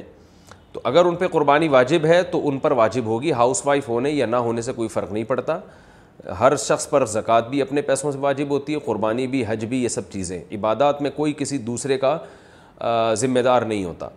تو اس لیے ان پر قربانی واجب ہے اب وہ اگر نہیں کرتی تو آپ گناہ گار نہیں ہوں گے تو آپ کی وائف پر واجب ہے کہ وہ جیب خرچی سے یا گولڈ بیچ کے یا کسی بھی طریقے سے ہر سال تھوڑے ہر مہینے تھوڑے تھوڑے پیسے جمع کریں تاکہ اس سے زکوٰۃ بھی ادا کی جا سکے اور قربانی بھی کی جا سکے لیکن اگر وہ یہ نہیں کرتی تو آپ کو گناہ نہیں ہوگا لیکن اگر آپ ان کی طرف سے کر لیں کہ خام ہمیں سونا بیچنے کی نوبت پیش آئے گی یا اور پلاٹ ان کے پاس پڑا ہے وہ بیچنے کی نوبت پیش آئے گی اور آپ کو اللہ نے وسائل دی ہیں تو آپ بیگم کی طرف سے ان کی اجازت سے قربانی کر لیا کریں آپ کو بھی ثواب ملے گا ان کی بھی قربانی ادا ہو جائے گی اور آپس میں ایک آپ کی وائف کے دل میں آپ کی قدر بھی بیٹھے گی کہ ماشاء اللہ کتنا اچھا میاں ملا ہوا ہے مجھے اور گوشت گھر میں ہی آنا ہے مل جل کے ہی کھانا ہے تو کیا جا رہا ہے اس میں کر لیں گا قربانی کے جانور کی عمر کتنی ہو اگر قربانی کا جانور دو سال سے کم ہو تو کیا اس کی قربانی ہو جائے گی آصف صاحب کشمیر سے بکرا دمبا بکرا جو ہے نا بکری یا بکرا یہ کم سے کم ایک سال کا ہونا ضروری ہے چاہے دانت نکلے ہوں یا نہ نکلے ہوں دانتوں سے نہیں ہوتا کہ دو دانت چار دانت اصل ہے کہ ایک سال ہو دو دانت ایک سال کے یعنی تقریباً بارہ مہینے میں نکالتا ہے دو دانت سنا ہے ہم نے بکرے والوں سے تو بہرحال یہ ضروری ہے کہ پچھلے سال بقرعید سے پہلے پیدا ہو چکا ہو چاہے ایک دن پہلے پیدا ہو یا بقرعید کے پچھلے سال دوسرے دن اگر کوئی جانور پیدا ہوا یعنی بکرا یا یعنی بکرا یا بکری یعنی پچھلے سال بقرعید کے دوسرے دن پیدا ہوا تو اس سال دوسرے دن وہ ٹائم گزرنے کے بعد آپ قربانی کر سکتے ہیں یعنی بقرعید کے دوسرے دن اگر وہ پچھلے سال بقرعید کے تیسرے دن اثر میں پیدا ہوا ایک مثال سے بات سمجھا رہا ہوں تو اس سال آپ بقرعید کے تیسرے دن اثر کا ٹائم گزرنے کے بعد قربانی کر سکتے ہیں کیونکہ پورا ایک سال کا ہو جائے گا تو اسلامی لحاظ سے بکرا یا بکری ایک سال کا ہو جائے دمبا یا دمبی کا بھی اصول یہی ہے کہ ایک سال کا ہو جائے تو قربانی اس کی جائز ہے اس سے کم کم میں جائز نہیں ہے چاہے دانت نکلے ہوں یا نہیں نکلے ہوں لیکن دمبا یا بھیڑ یا یہ جو کجلے وجلے سرگودا کے بڑے مشہور ہیں تو یہ ان میں ایک اور آسانی ہے کہ اگر یہ چھ مہینے کے ہوں چھ مہینے سے کم کے ہیں پھر تو بالکل بھی جائز نہیں لیکن اگر یہ چھ مہینے کے اتنے موٹے تازے ہوں کہ دیکھنے میں ایک سال کا لگتا ہو تو ان کی قربانی بھی جائز ہے یعنی دمبا اور بھیڑ میں یہ ہے کہ چھ مہینے کا بھی اگر ہے اور موٹا تازہ ہے اور دیکھنے میں سال بھر کا لگ رہا ہے تو اس کی بھی قربانی کر سکتے ہیں آپ اور باقی بیل بچھڑا گائے وغیرہ بھینس وغیرہ اس میں کم سے کم دو سال کا ہونا ضروری ہے یعنی وہ پچھلے سے پچھلے سال والی بقرعید سے پہلے پیدا ہو چکا ہو اسلامی لحاظ سے دو سال کا ہوگا تو اس کی قربانی جائز ہوگی دو سال سے کم ہوگا تو اس کی قربانی جائز نہیں ہوگی تو دانت محض ایک علامت ہوتے ہیں اصل جانور کی عمر ہوتی ہے بعض جانور کھیرے ہوتے ہیں مگر دو سال مکمل کر چکے ہوتے ہیں پھر ان کی قربانی جائز ہوگی لیکن سوال پیدا ہوتا ہے کھیرا جانور ہے پتہ کیسے چلے گا کہ دو سال کا ہے یا نہیں ہے تو جو بیچنے والا ہے اگر اس کی زبان پر آپ کو اطمینان ہے کہ سچ بول رہا ہے اور جانور دیکھنے میں دو سال کا لگ بھی رہا ہے اور وہ آپ کو یقین ہے کہ وہ سچ بول رہا ہے تو قربانی کر لیں اگر آپ کو لگ رہا ہے کہ ٹوپیاں کرا رہا ہے جیسے کہ بہت سے لوگ کرا رہے ہوتے ہیں ٹوپیاں پھر قربانی نہ کریں اس کی ایک آدمی کتنی قربانیاں کر سکتا ہے کیا قربانی کرنے کی کوئی حد ہے کہ ایک شخص کتنے جانوروں کی قربانی کر سکتا ہے ہدایت اللہ کشمیر سے جتنے چاہے جانور کر لے کم سے کم واجب تو ایک ہے مالدار آدمی پر اور زیادہ کرنا چاہے تو نور لنا نور تو کوئی حرج نہیں ہے لیکن اس میں ایک چیز کا خیال کرنا چاہیے کہ جتنی بھی آپ کو اللہ نے وسعت دیا آپ کریں لیکن گوشت کو بھی ٹھکانے لگائیں لوگ زیادہ قربانیاں کرتے ہیں گوشت ضائع بہت ہوتا ہے اس سے تو گوشت کو ٹھکانے لگائیں اس کے تاکہ ایک چیز مال اللہ نے ایک نعمت دیے ضائع نہ ہو غریبوں تک پہنچائیں خود کھائیں لوگوں تک پہنچائیں لیکن ضائع ہونا یہ بہت بری چیز ہے ہم دیکھ رہے ہوتے ہیں قربانی کا گوشت بہت بے دردی سے لوگ ضائع کر رہے ہوتے ہیں یہ پھر اسراف میں یہ چیز آئے گی قربانی کا جانور کتنے دن پہلے لائیں قربانی کے جانور کو عید سے کتنے دن پہلے نالا افضل ہے نیز کیا جانوروں کو نہلانا اور اس سے کھیلنا جائز ہے بنت طالب کراچی سے جتنے دن چاہے پہلے لے کر آئیں اتنا ثواب ہے کیونکہ یہ جانور اللہ کے نام پہ کٹنے والا ہے جتنا اس کو کھلائیں گے تو یہ سب اجر میں انشاءاللہ لکھا جائے گا تو جتنے دن پہلے افورڈ کر سکتے ہیں آپ لا سکتے ہیں آپ کا خرچہ ہوگا اس میں ظاہر ہے دس دن پہلے لائیں گے تو خرچہ زیادہ ہوگا بیس دن لائیں گے تو اور زیادہ خرچہ ہوگا تو یہ سب ثواب میں لکھا جائے گا کوئی حرج نہیں ہے جتنے دن چاہے پہلے لے کر آئیں زیادہ ثواب ہے اور ایک جانور سے ایک لگاؤ اور محبت بھی ہو جاتی ہے تو اس سے پھر قربانی میں جو قربانی کا جذبہ یعنی اس جانور کو قربان کرنا بھی مشکل ہوتا ہے تو اس میں بھی ثواب زیادہ ہے کہ اللہ کے لیے ایک واقعی قربانی ہو جاتی ہے یعنی اس میں اپنی خواہش کو بھی قربان کیا جا رہا ہوتا ہے تو باقی یہ کہ صفائی کا خیال کریں لوگ جانوروں کو گلیوں میں لا کے باندھ لیتے ہیں لیکن وہ گوبر پڑا ہوا ہوتا ہے پیشاب کر رہے ہیں کوئی صفائی کا اہتمام ہی نہیں ہے تو صفائی نصف ایمان ہے نبی صلی اللہ علیہ وسلم نے فرمایا کہ ایمان کا سب سے آخری درجہ یہ ہے کہ راستے میں تکلیف دہ چیز کو نہ پھینکا جائے سوری تکلیف دہ چیز کو اٹھا لیا جائے تو تکلیف دہ چیز اگر پڑی ہوئی ہے اور آپ اس کو نہیں اٹھاتے تو ایمان کے آخری درجے پہ بھی نہیں ہے تو آپ سوچیں وہ شخص کیسے مومن ہوگا جو راستے میں تکلیف دہ چیزوں کو پھینکے باقاعدہ تو یہ جو جانور گوبر پھینک رہے ہیں اور آپ گندگی کا ذریعہ بن رہے ہیں اور آپ اٹھا نہیں رہے صفائی کا انتظام نہیں ہے تو یہ تو ایمان کا آخری درجے سے بھی گئے تو قربانی کا جانور جتنے دن چاہیں پہلے لائیں اتنا ثواب ہے لیکن گلیوں میں اور جگہوں جگہوں پہ گندگی سے بچنے کا اہتمام کریں اس کی صفائی ستھرائی کا اہتمام بہت زیادہ ہونا چاہیے اچھا بھائی اچھا جانوروں کو نہلانا اور اس سے کھیلنا ہاں جائز ہے جانور کو نہلائیں بھی کھیلیں بھی شہری لوگوں نے تو بیچاروں نے جانور دیکھا ہی بقرعید کے موقع پر ہوتا ہے ورنہ وہ انسانوں سے ہی کھیلتے رہتے ہیں سارا سارا سال تو تھوڑا سا انجوائے کرنے دیں لیکن ایسے کہ جانور کو تکلیف دینا یہ ٹھیک نہیں ہے قربانی کے لیے سب سے افضل جانور کون سا ہے قربانی کے لیے بکرا دمبا گائے اور اونٹ میں سے سب سے افضل قربانی کس کی ہے اور ان کے علاوہ کسی اور جانور کی قربانی کی جا سکتی ہے یا نہیں بنت طالب کراچی سے سب افضل ہیں کوئی کوئی خاص دلیل ہمارے پاس نہیں ہے کہ فلاں جانور زیادہ افضل ہے فلاں کم افضل ہے جو موقع ملے آپ کو جس کا گوشت آپ شوق سے کھاتے ہیں وہ والا جانور ذبح کرنا افضل ہے کیونکہ تاکہ گوشت ضائع نہ ہو اور عید کے دن جو اللہ کی طرف سے ضیافت ہے مہمانی کا میزبانی کا جو اللہ میزبان بنے ہوئے ہیں اور تبھی عید کے دن روزہ رکھنا حرام ہے کہ اللہ کی طرف سے ایک مہمانی ہو رہی ہے ایک کھلایا جا رہا ہے تو وہی گوشت وہی جانور قربان کریں جس کا گوشت آپ زیادہ شوق سے کھا سکتے ہوں یہ زیادہ افضل ہے ایک آدمی پہ بڑے گوشت پہ پابندی ہے اور وہ بچھڑا لا کے ذبح کر رہا ہے تو بیچارہ وہ تو کھا ہی نہیں سکتا نا تو اس کے لیے افضل ہے کہ وہ بکرا کرے کوئٹہ کے ہمارے جو پٹھان دوست ہیں وہ دمبے شوق سے پھوڑتے ہیں کیونکہ وہاں کا موسم خشک موسم ہے اس میں دمبے میں چربی میں بڑا بڑی لذت ہے تو ان کے لیے دمبا پھوڑنا یعنی دمبا پھوڑنے سے مراد دمبا ذبح کر کے اس کو پھوڑنا یہ زیادہ افضل ہے اور ادھر پنجاب میں بکرے کھائے جاتے ہیں تو وہ بکرا کر لیں کیونکہ کھانا تو خود ہی ہے اللہ کی طرف سے ضیافت ہے تو ایسی چیز ذبح کرنی چاہیے جو ہم عید کو سیلیبریٹ سیلیبریٹ بھی کر سکیں اس کو کھا بھی سکیں بھینس کی قربانی کا حکم حدیث پاک میں قربان اچھا انہوں نے ایک اور سوال بھی پوچھا تھا کہ کون کون سے جانوروں کی قربانی کی جا سکتی ہے چار جانور ہیں گائے بچھڑا سوری گائے ہے اور بکری ہے دمبا اور اونٹ بس بھینس بھی اسی میں داخل ہے اگلا سوال ہے بھینس کی قربانی کا حکم حدیث پاک میں قربانی کے لیے کون سے جانوروں کا ذکر آیا کچھ لوگ کہتے ہیں کہ بھینس کی قربانی نہیں کرنی چاہیے کیونکہ حدیث میں اس کا ذکر نہیں اس بارے میں رہنمائی فرمائے محمد رفیق گلگس سے بھینس کا اگر سے حدیث میں سراہتاً ذکر نہیں ہے لیکن پوری امت کا تمام فقہا کا اس پر اجماع ہے کہ بھینس بحکم گائے ہی ہے قربانی کے معاملے میں تو بھینس کا حکم وہی ہے جو گائے اور بیل کا حکم ہے تو بھینسے کی قربانی بھی جائز ہے بلا کراہت اور بھینس کی قربانی بھی بلا کراہت جائز ہے یہ اجماع امت سے ثابت ہے اجماع امت بذات خود ایک مستقل دلیل ہے ایک ہی جانور میں قربانی اور عقیقہ کر سکتے ہیں کیا ایک ہی جانور میں قربانی اور بچے کا عقیقہ کر سکتے ہیں سیف انصاری انڈیا سے جی بالکل کر سکتے ہیں اس کے ناجائز ہونے کی کوئی دلیل نہیں کیونکہ دونوں میں عبادت کی نیت ہے ایک ہی جانور بطور قربت کے ذبح ہو رہا ہے یعنی بطور عبادت کے ذبح ہو رہا ہے فقان نے لکھا ہے کہ اگر ایک آدمی صرف گوشت کی نیت کرتا ہے قربانی کی نیت نہیں کرتا اور دوسرا اسی گائے میں قربانی کی نیت کرتا ہے پھر کسی کی بھی قربانی نہیں ہوگی کیونکہ جانور پر جب چھری چلے گی تو وہ اس میں فرق نہیں ہو سکتا کہ یہ بطور عبادت کٹ رہا ہے یا گوشت کے لیے کٹ رہا ہے تو وہ تو ایک ہی دفعہ چھری چلے گی تو وہ پورا جانور للہ ہونا چاہیے بطور عبادت کے کٹنا چاہیے تو عقیقہ بھی ایک عبادت ہے تو اس لیے کوئی اگر عقیقے کا حصہ ڈالتا ہے یا اسی گائے میں دوسرا حصہ بقرعید کا ڈال لیتا ہے تو بھی جائز ہے پھر اس میں کوئی حرج نہیں ہے تو خلاصہ یہ نکلا کہ ایک ہی گائے میں آپ اپنے بچوں کا عقیقہ بھی کر سکتے ہیں اور اسی میں قربانی کے حصے بھی ڈال سکتے ہیں آپ مرحوم والد کی طرف سے قربانی کرنا میرے والد صاحب کا انتقال ہو چکا ہے کیا میں اب ان کی طرف سے قربانی کر سکتا ہوں اعجاز احمد خان کشمیر سے جی بالکل کر سکتے ہیں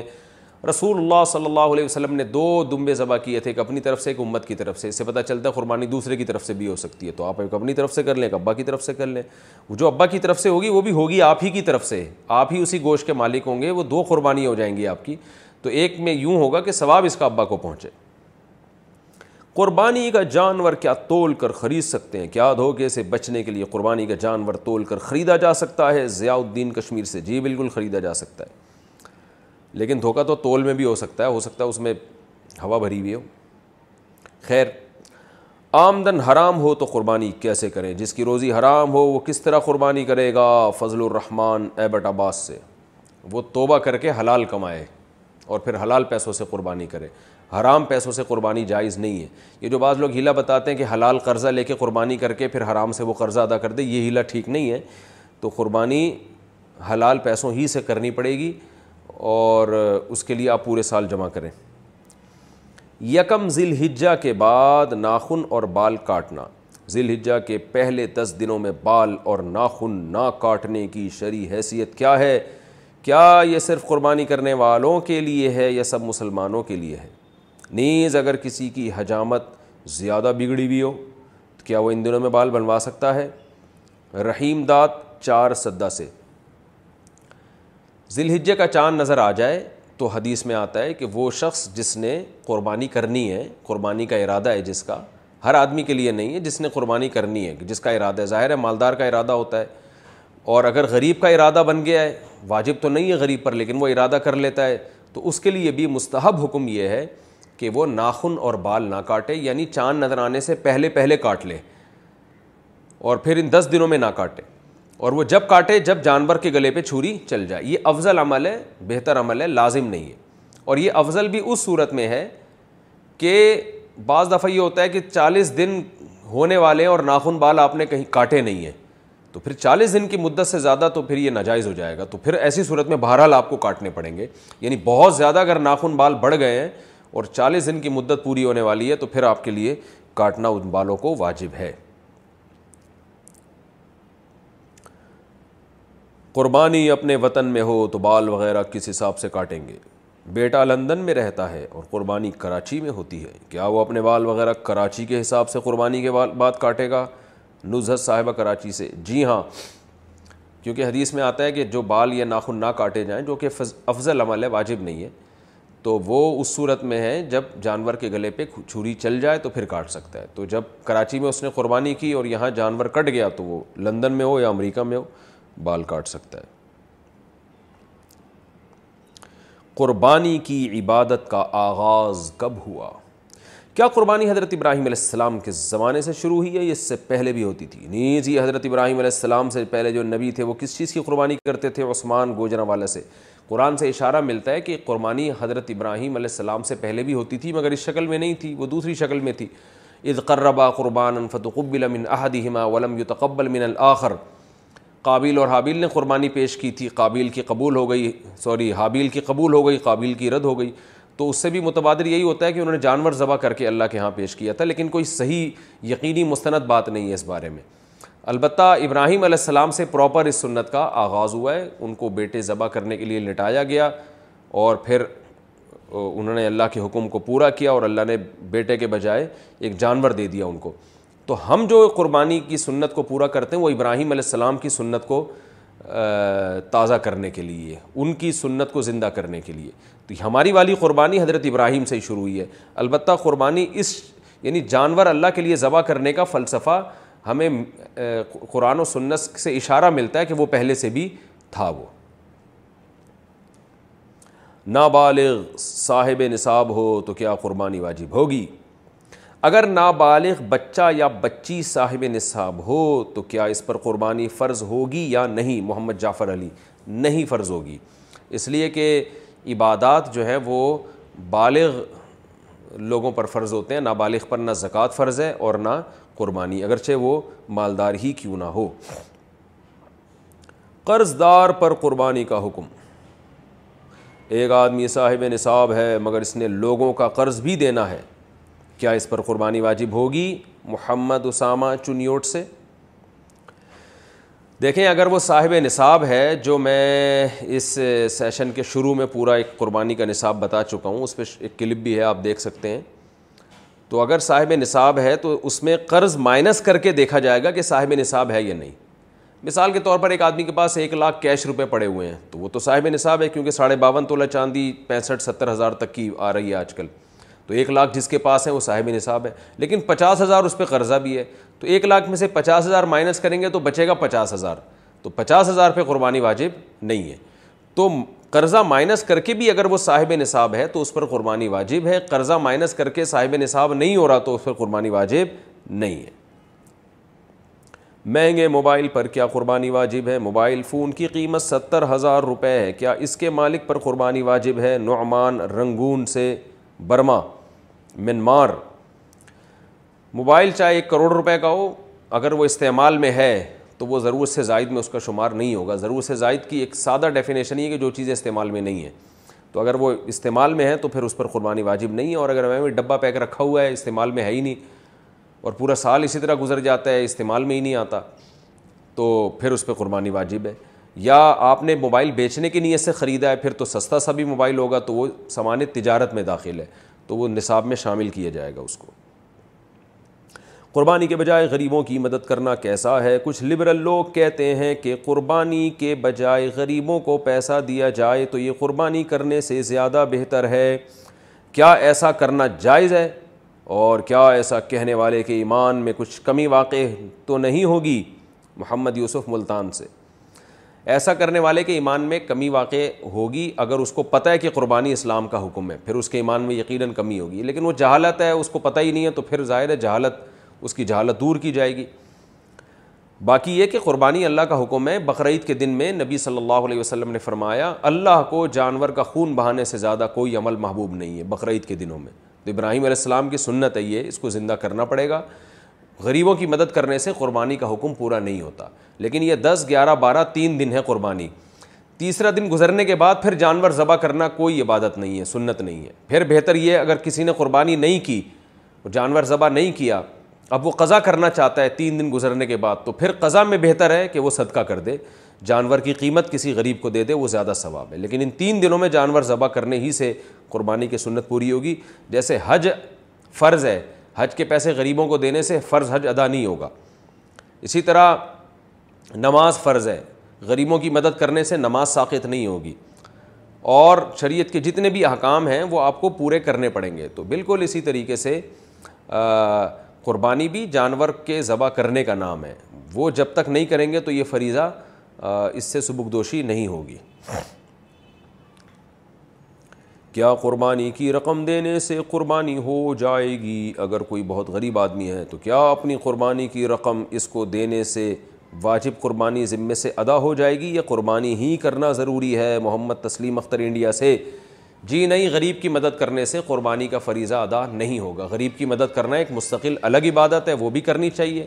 اور بقرعید کے تین دنوں میں جانور ہی کاٹنے سے قربانی کا فریضہ ادا ہوگا غریب کی مدد کرنے سے ادا نہیں ہوگا اگر آپ کو مدد قریب کی کرنی ہے تو جانور کاٹ کے بقرعید کے تین دنوں میں اس کے گوشت سے آپ مدد کر لیں تو قربانی کا فریضہ بھی ادا ہو جائے گا اور صدقے کا ثواب بھی مل جائے گا لیکن بقرعید کے تین دن گزرنے کے بعد پھر پیسے دینا افضل ہے پھر جانور کاٹنا کوئی عبادت نہیں ہے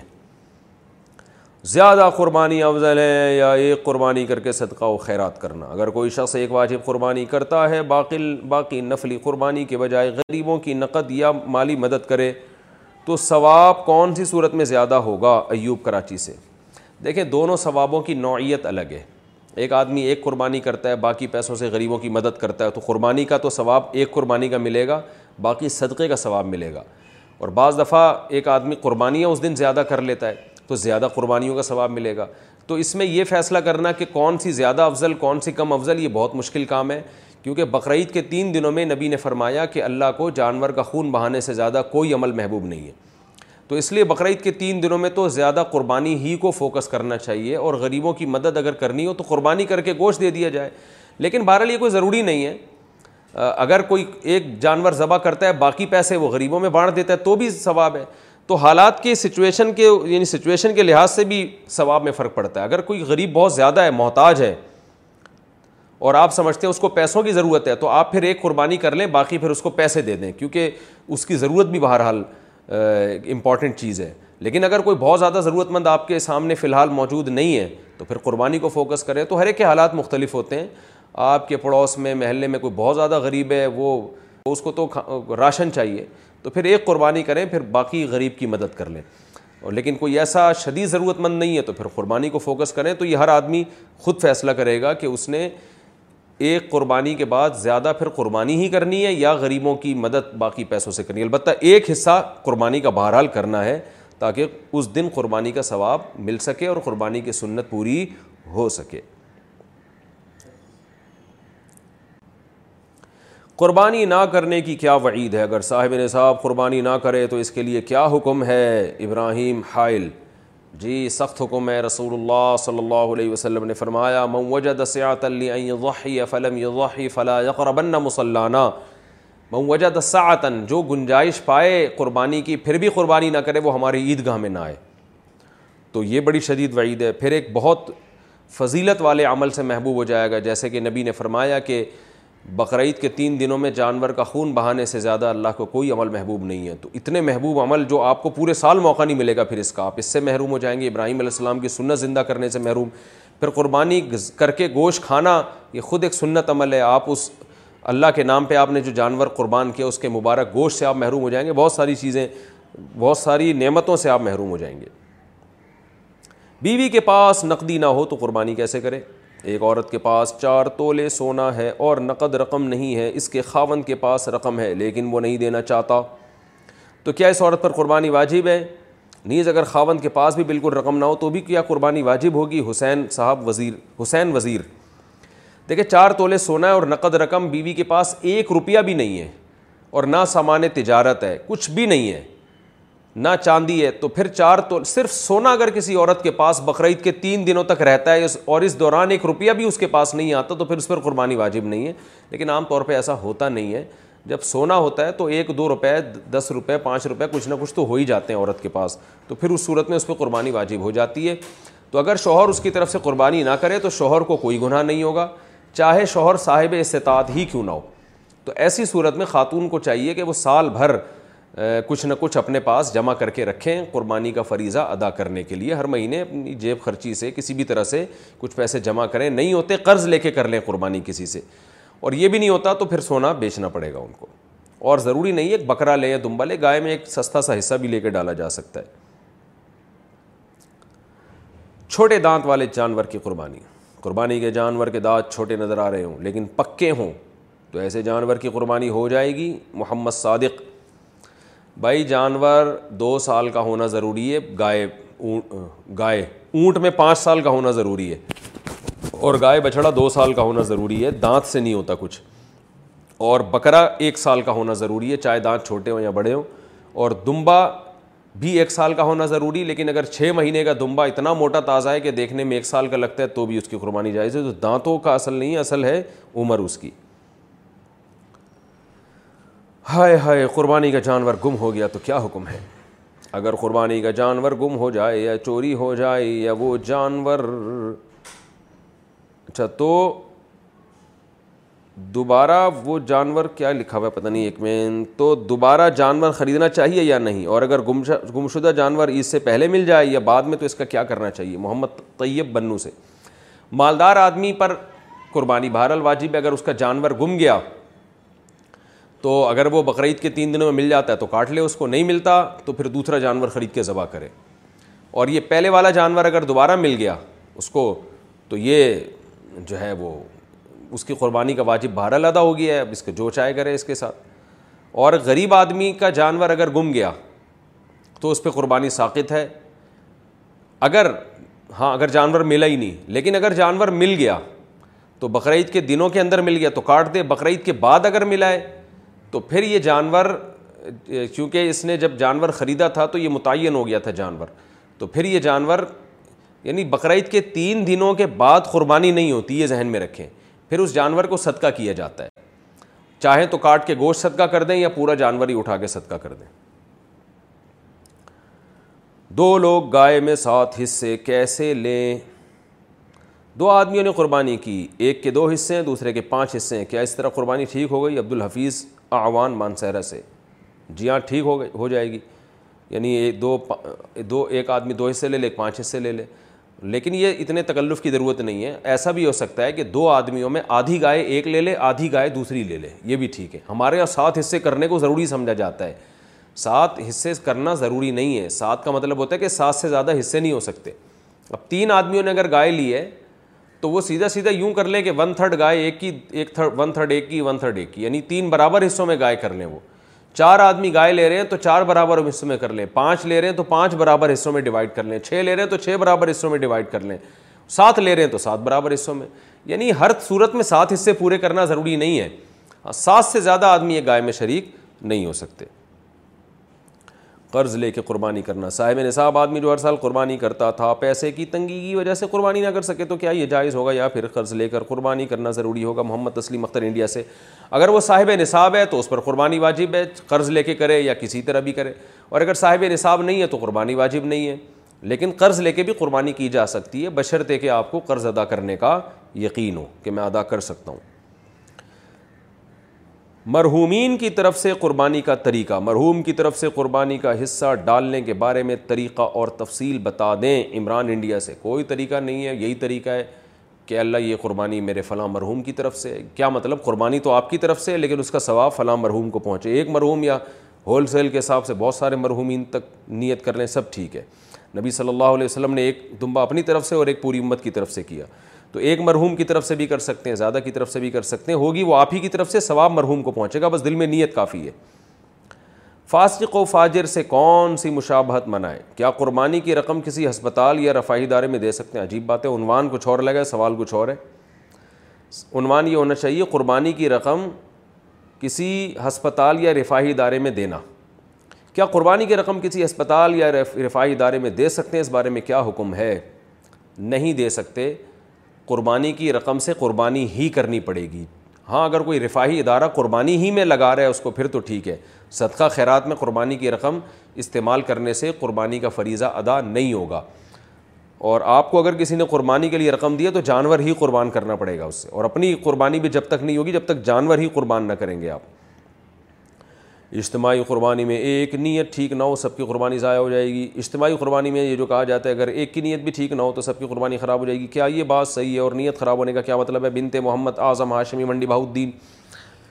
اگر ایک کی نیت بھی گوشت کھانے کی ہے جانور کاٹنے کی نیت ایک جانور میں سات آدمی شریک ہیں اور ایک کی نیت ہے کہ میں قربانی نہیں کر رہا میں تو گوشت کھانے کے لیے لے رہا ہوں حصہ تو ساتوں کی قربانی ضائع ہو جائے گی لیکن بقرعید کے دنوں میں کوئی مسلمان پاگل تھوڑی ہے جو صرف گوشت کی نیت کرے گوشت تو ویسے ہی مل رہا ہے اس کو تو اس لیے وہم نہیں کرنا چاہیے اجتماعی قربانی میں سب کی نیت قربانی ہی کی ہوتی ہے تو ہمیں شریعت نے ظاہر کا مکلف بنایا ہے جب اعلان ہوا ہے کہ اجتماعی قربانی ہے تو سب قربانی ہی کی نیت سے خرید رہے ہیں تو اس لیے اس میں وہم نہیں کرنا چاہیے اور تجسس نہیں کرنا چاہیے یہی سوچنا چاہیے کہ سب کی نیت قربانی ہی کی ہے مشکوک آمدن والے کے ساتھ قربانی کا حکم اگر کسی کی آمدنی مشکوک ہو تو اس کے ساتھ قربانی کرنا کیسا ہے ظاہر شاہ چار سدا سے غالب گمان ہے کہ یہ حرام کماتا ہے اور پہلے سے پتہ ہو تو پھر اس کو قربانی کی گائے میں شریک کرنا جائز نہیں ہے اس کو اگر آپ نے شریک کر لیا تو کسی کی بھی قربانی ادا نہیں ہوگی خوب سمجھ لیں مسئلہ اچھی طرح سودی بینک میں کوئی جاب کرتا ہے اس کو قربانی میں حصہ نہیں ڈال سکتے آپ اور کوئی انشورنس کمپنی میں جاب کر رہا ہے اس کا قربانی میں حصہ نہیں ڈال سکتے کوئی سود کماتا ہے غالب اس کی آمدن سود ہے اس کو قربانی میں حصہ نہیں دیا جا سکتا کوئی سرکاری ملازم ہے اور رشوت لیتا ہے اور تنخواہ سے زیادہ رشوت لے رہا ہے وہ اس کا قربانی میں حصہ نہیں ڈالا جا سکتا لیکن اگر وہ یہ کہتا ہے کہ میں حرام سے نہیں میں حلال پیسوں سے یہ حصہ لے رہا ہوں تو پھر اس کی زبان پر اعتماد کیا جائے گا کیونکہ ہم ظاہر کے مکلف ہیں ہم کسی کے دل میں جا کے جھانک نہیں سکتے کیا ہے اگر کوئی آدمی رشوت بھی لیتا ہے اور آپ نے اس سے کہا یار تم تو رشوت اتنی زیادہ لیتے ہو تم میرے ساتھ گائے میں حصہ لوگے سب کی قربانی خراب کرو گے وہ کہتا ہے بھائی میں تنخواہ الگ رکھتا ہوں اس تنخواہ کے پیسوں سے میں یہ قربانی میں حصہ لے رہا ہوں تو پھر اس کی بات پر آپ یقین کر لیں گے تجسس کرنا ٹھیک نہیں ہے پھر آپ یقین پھر آپ کی قربانی انشاءاللہ ہو جائے گی یا کسی کی آمدن میں حلال و حرام مکس ہے لیکن آپ کو پتہ ہے حلال زیادہ ہے تو بھی اس کی قربانی میں حصہ لیں گے تو ہم یہی سمجھیں گے جب وہ قربانی میں حصہ لے گا تو ہم یہی سمجھیں گے حلال سے لے رہا ہے وہ تو خود سے اگر کسی کے بارے میں پتہ چل جائے کہ یہ حرام کما رہا ہے تو پھر اس کا حصہ اپنی گائے میں ڈالنا جائز نہیں ہے اور زیادہ حرام کما رہا ہے لیکن اگر خود سے پتہ نہیں ہے تو خام خاں تجسس کرنا آ, یعنی یا بدگمانی کرنا یہ ٹھیک نہیں ہے تو پتہ چل جائے تو البتہ یہ ضرور ہے جہاں اجتماعی قربانیاں ہو رہی ہیں نا تو وہاں وہاں تو یہ اعلان لکھ کے لگانا چاہیے کہ کوئی صاحب بھی بینک میں جاب کرتے ہوں یا اس طرح حرام کماتے ہوں تو براہ مہربانی وہ حصہ نہ لیں تاکہ سب کی قربانی خراب نہ ہو hi I'm Daniel founder of Pretty Litter cats and cat owners deserve better than any old fashion litter that's why I teamed up with scientists and veterinarians to create Pretty Litter it's innovative crystal formula has superior odour control and weighs up to 80% less than clay litter Pretty Litter even monitors health by changing colors to help detect early signs of potential illness. It's the world's smartest kitty litter. Go to prettylitter.com and use code ACAST for 20% off your first order and a free cat toy. Terms and conditions apply. See site for details. Hi I'm Daniel founder of Pretty Litter did you know cats tend to hide symptoms of sickness and pain I learn this the hard way after losing my cat جن جی so I got Pretty Litter I help monitoring litter that helps to take early signs of illness by changing colours saving you money and potentially your cat's life Pretty Litter is veterinary developed and it's the easiest way keep tabs on your fur babies health right at home. Go to prettylitter.com and use code ACAST for 20% off your first order and a free cat toy. Terms and conditions apply. See site for details. Imagine the softest sheets you've ever felt. Now imagine them getting even softer over time. That's what you'll feel with Bowl and Branch's organic cotton sheets. In a recent customer survey, 96% replied that Bowl and Branch sheets get softer with every wash. Start getting your best night's sleep in these sheets that get softer and softer for years to come. Try their sheets with a 30 night guarantee. Plus, get 15% off your first order at bowlandbranch.com. Code BUTTERY. Exclusions apply. See site for details.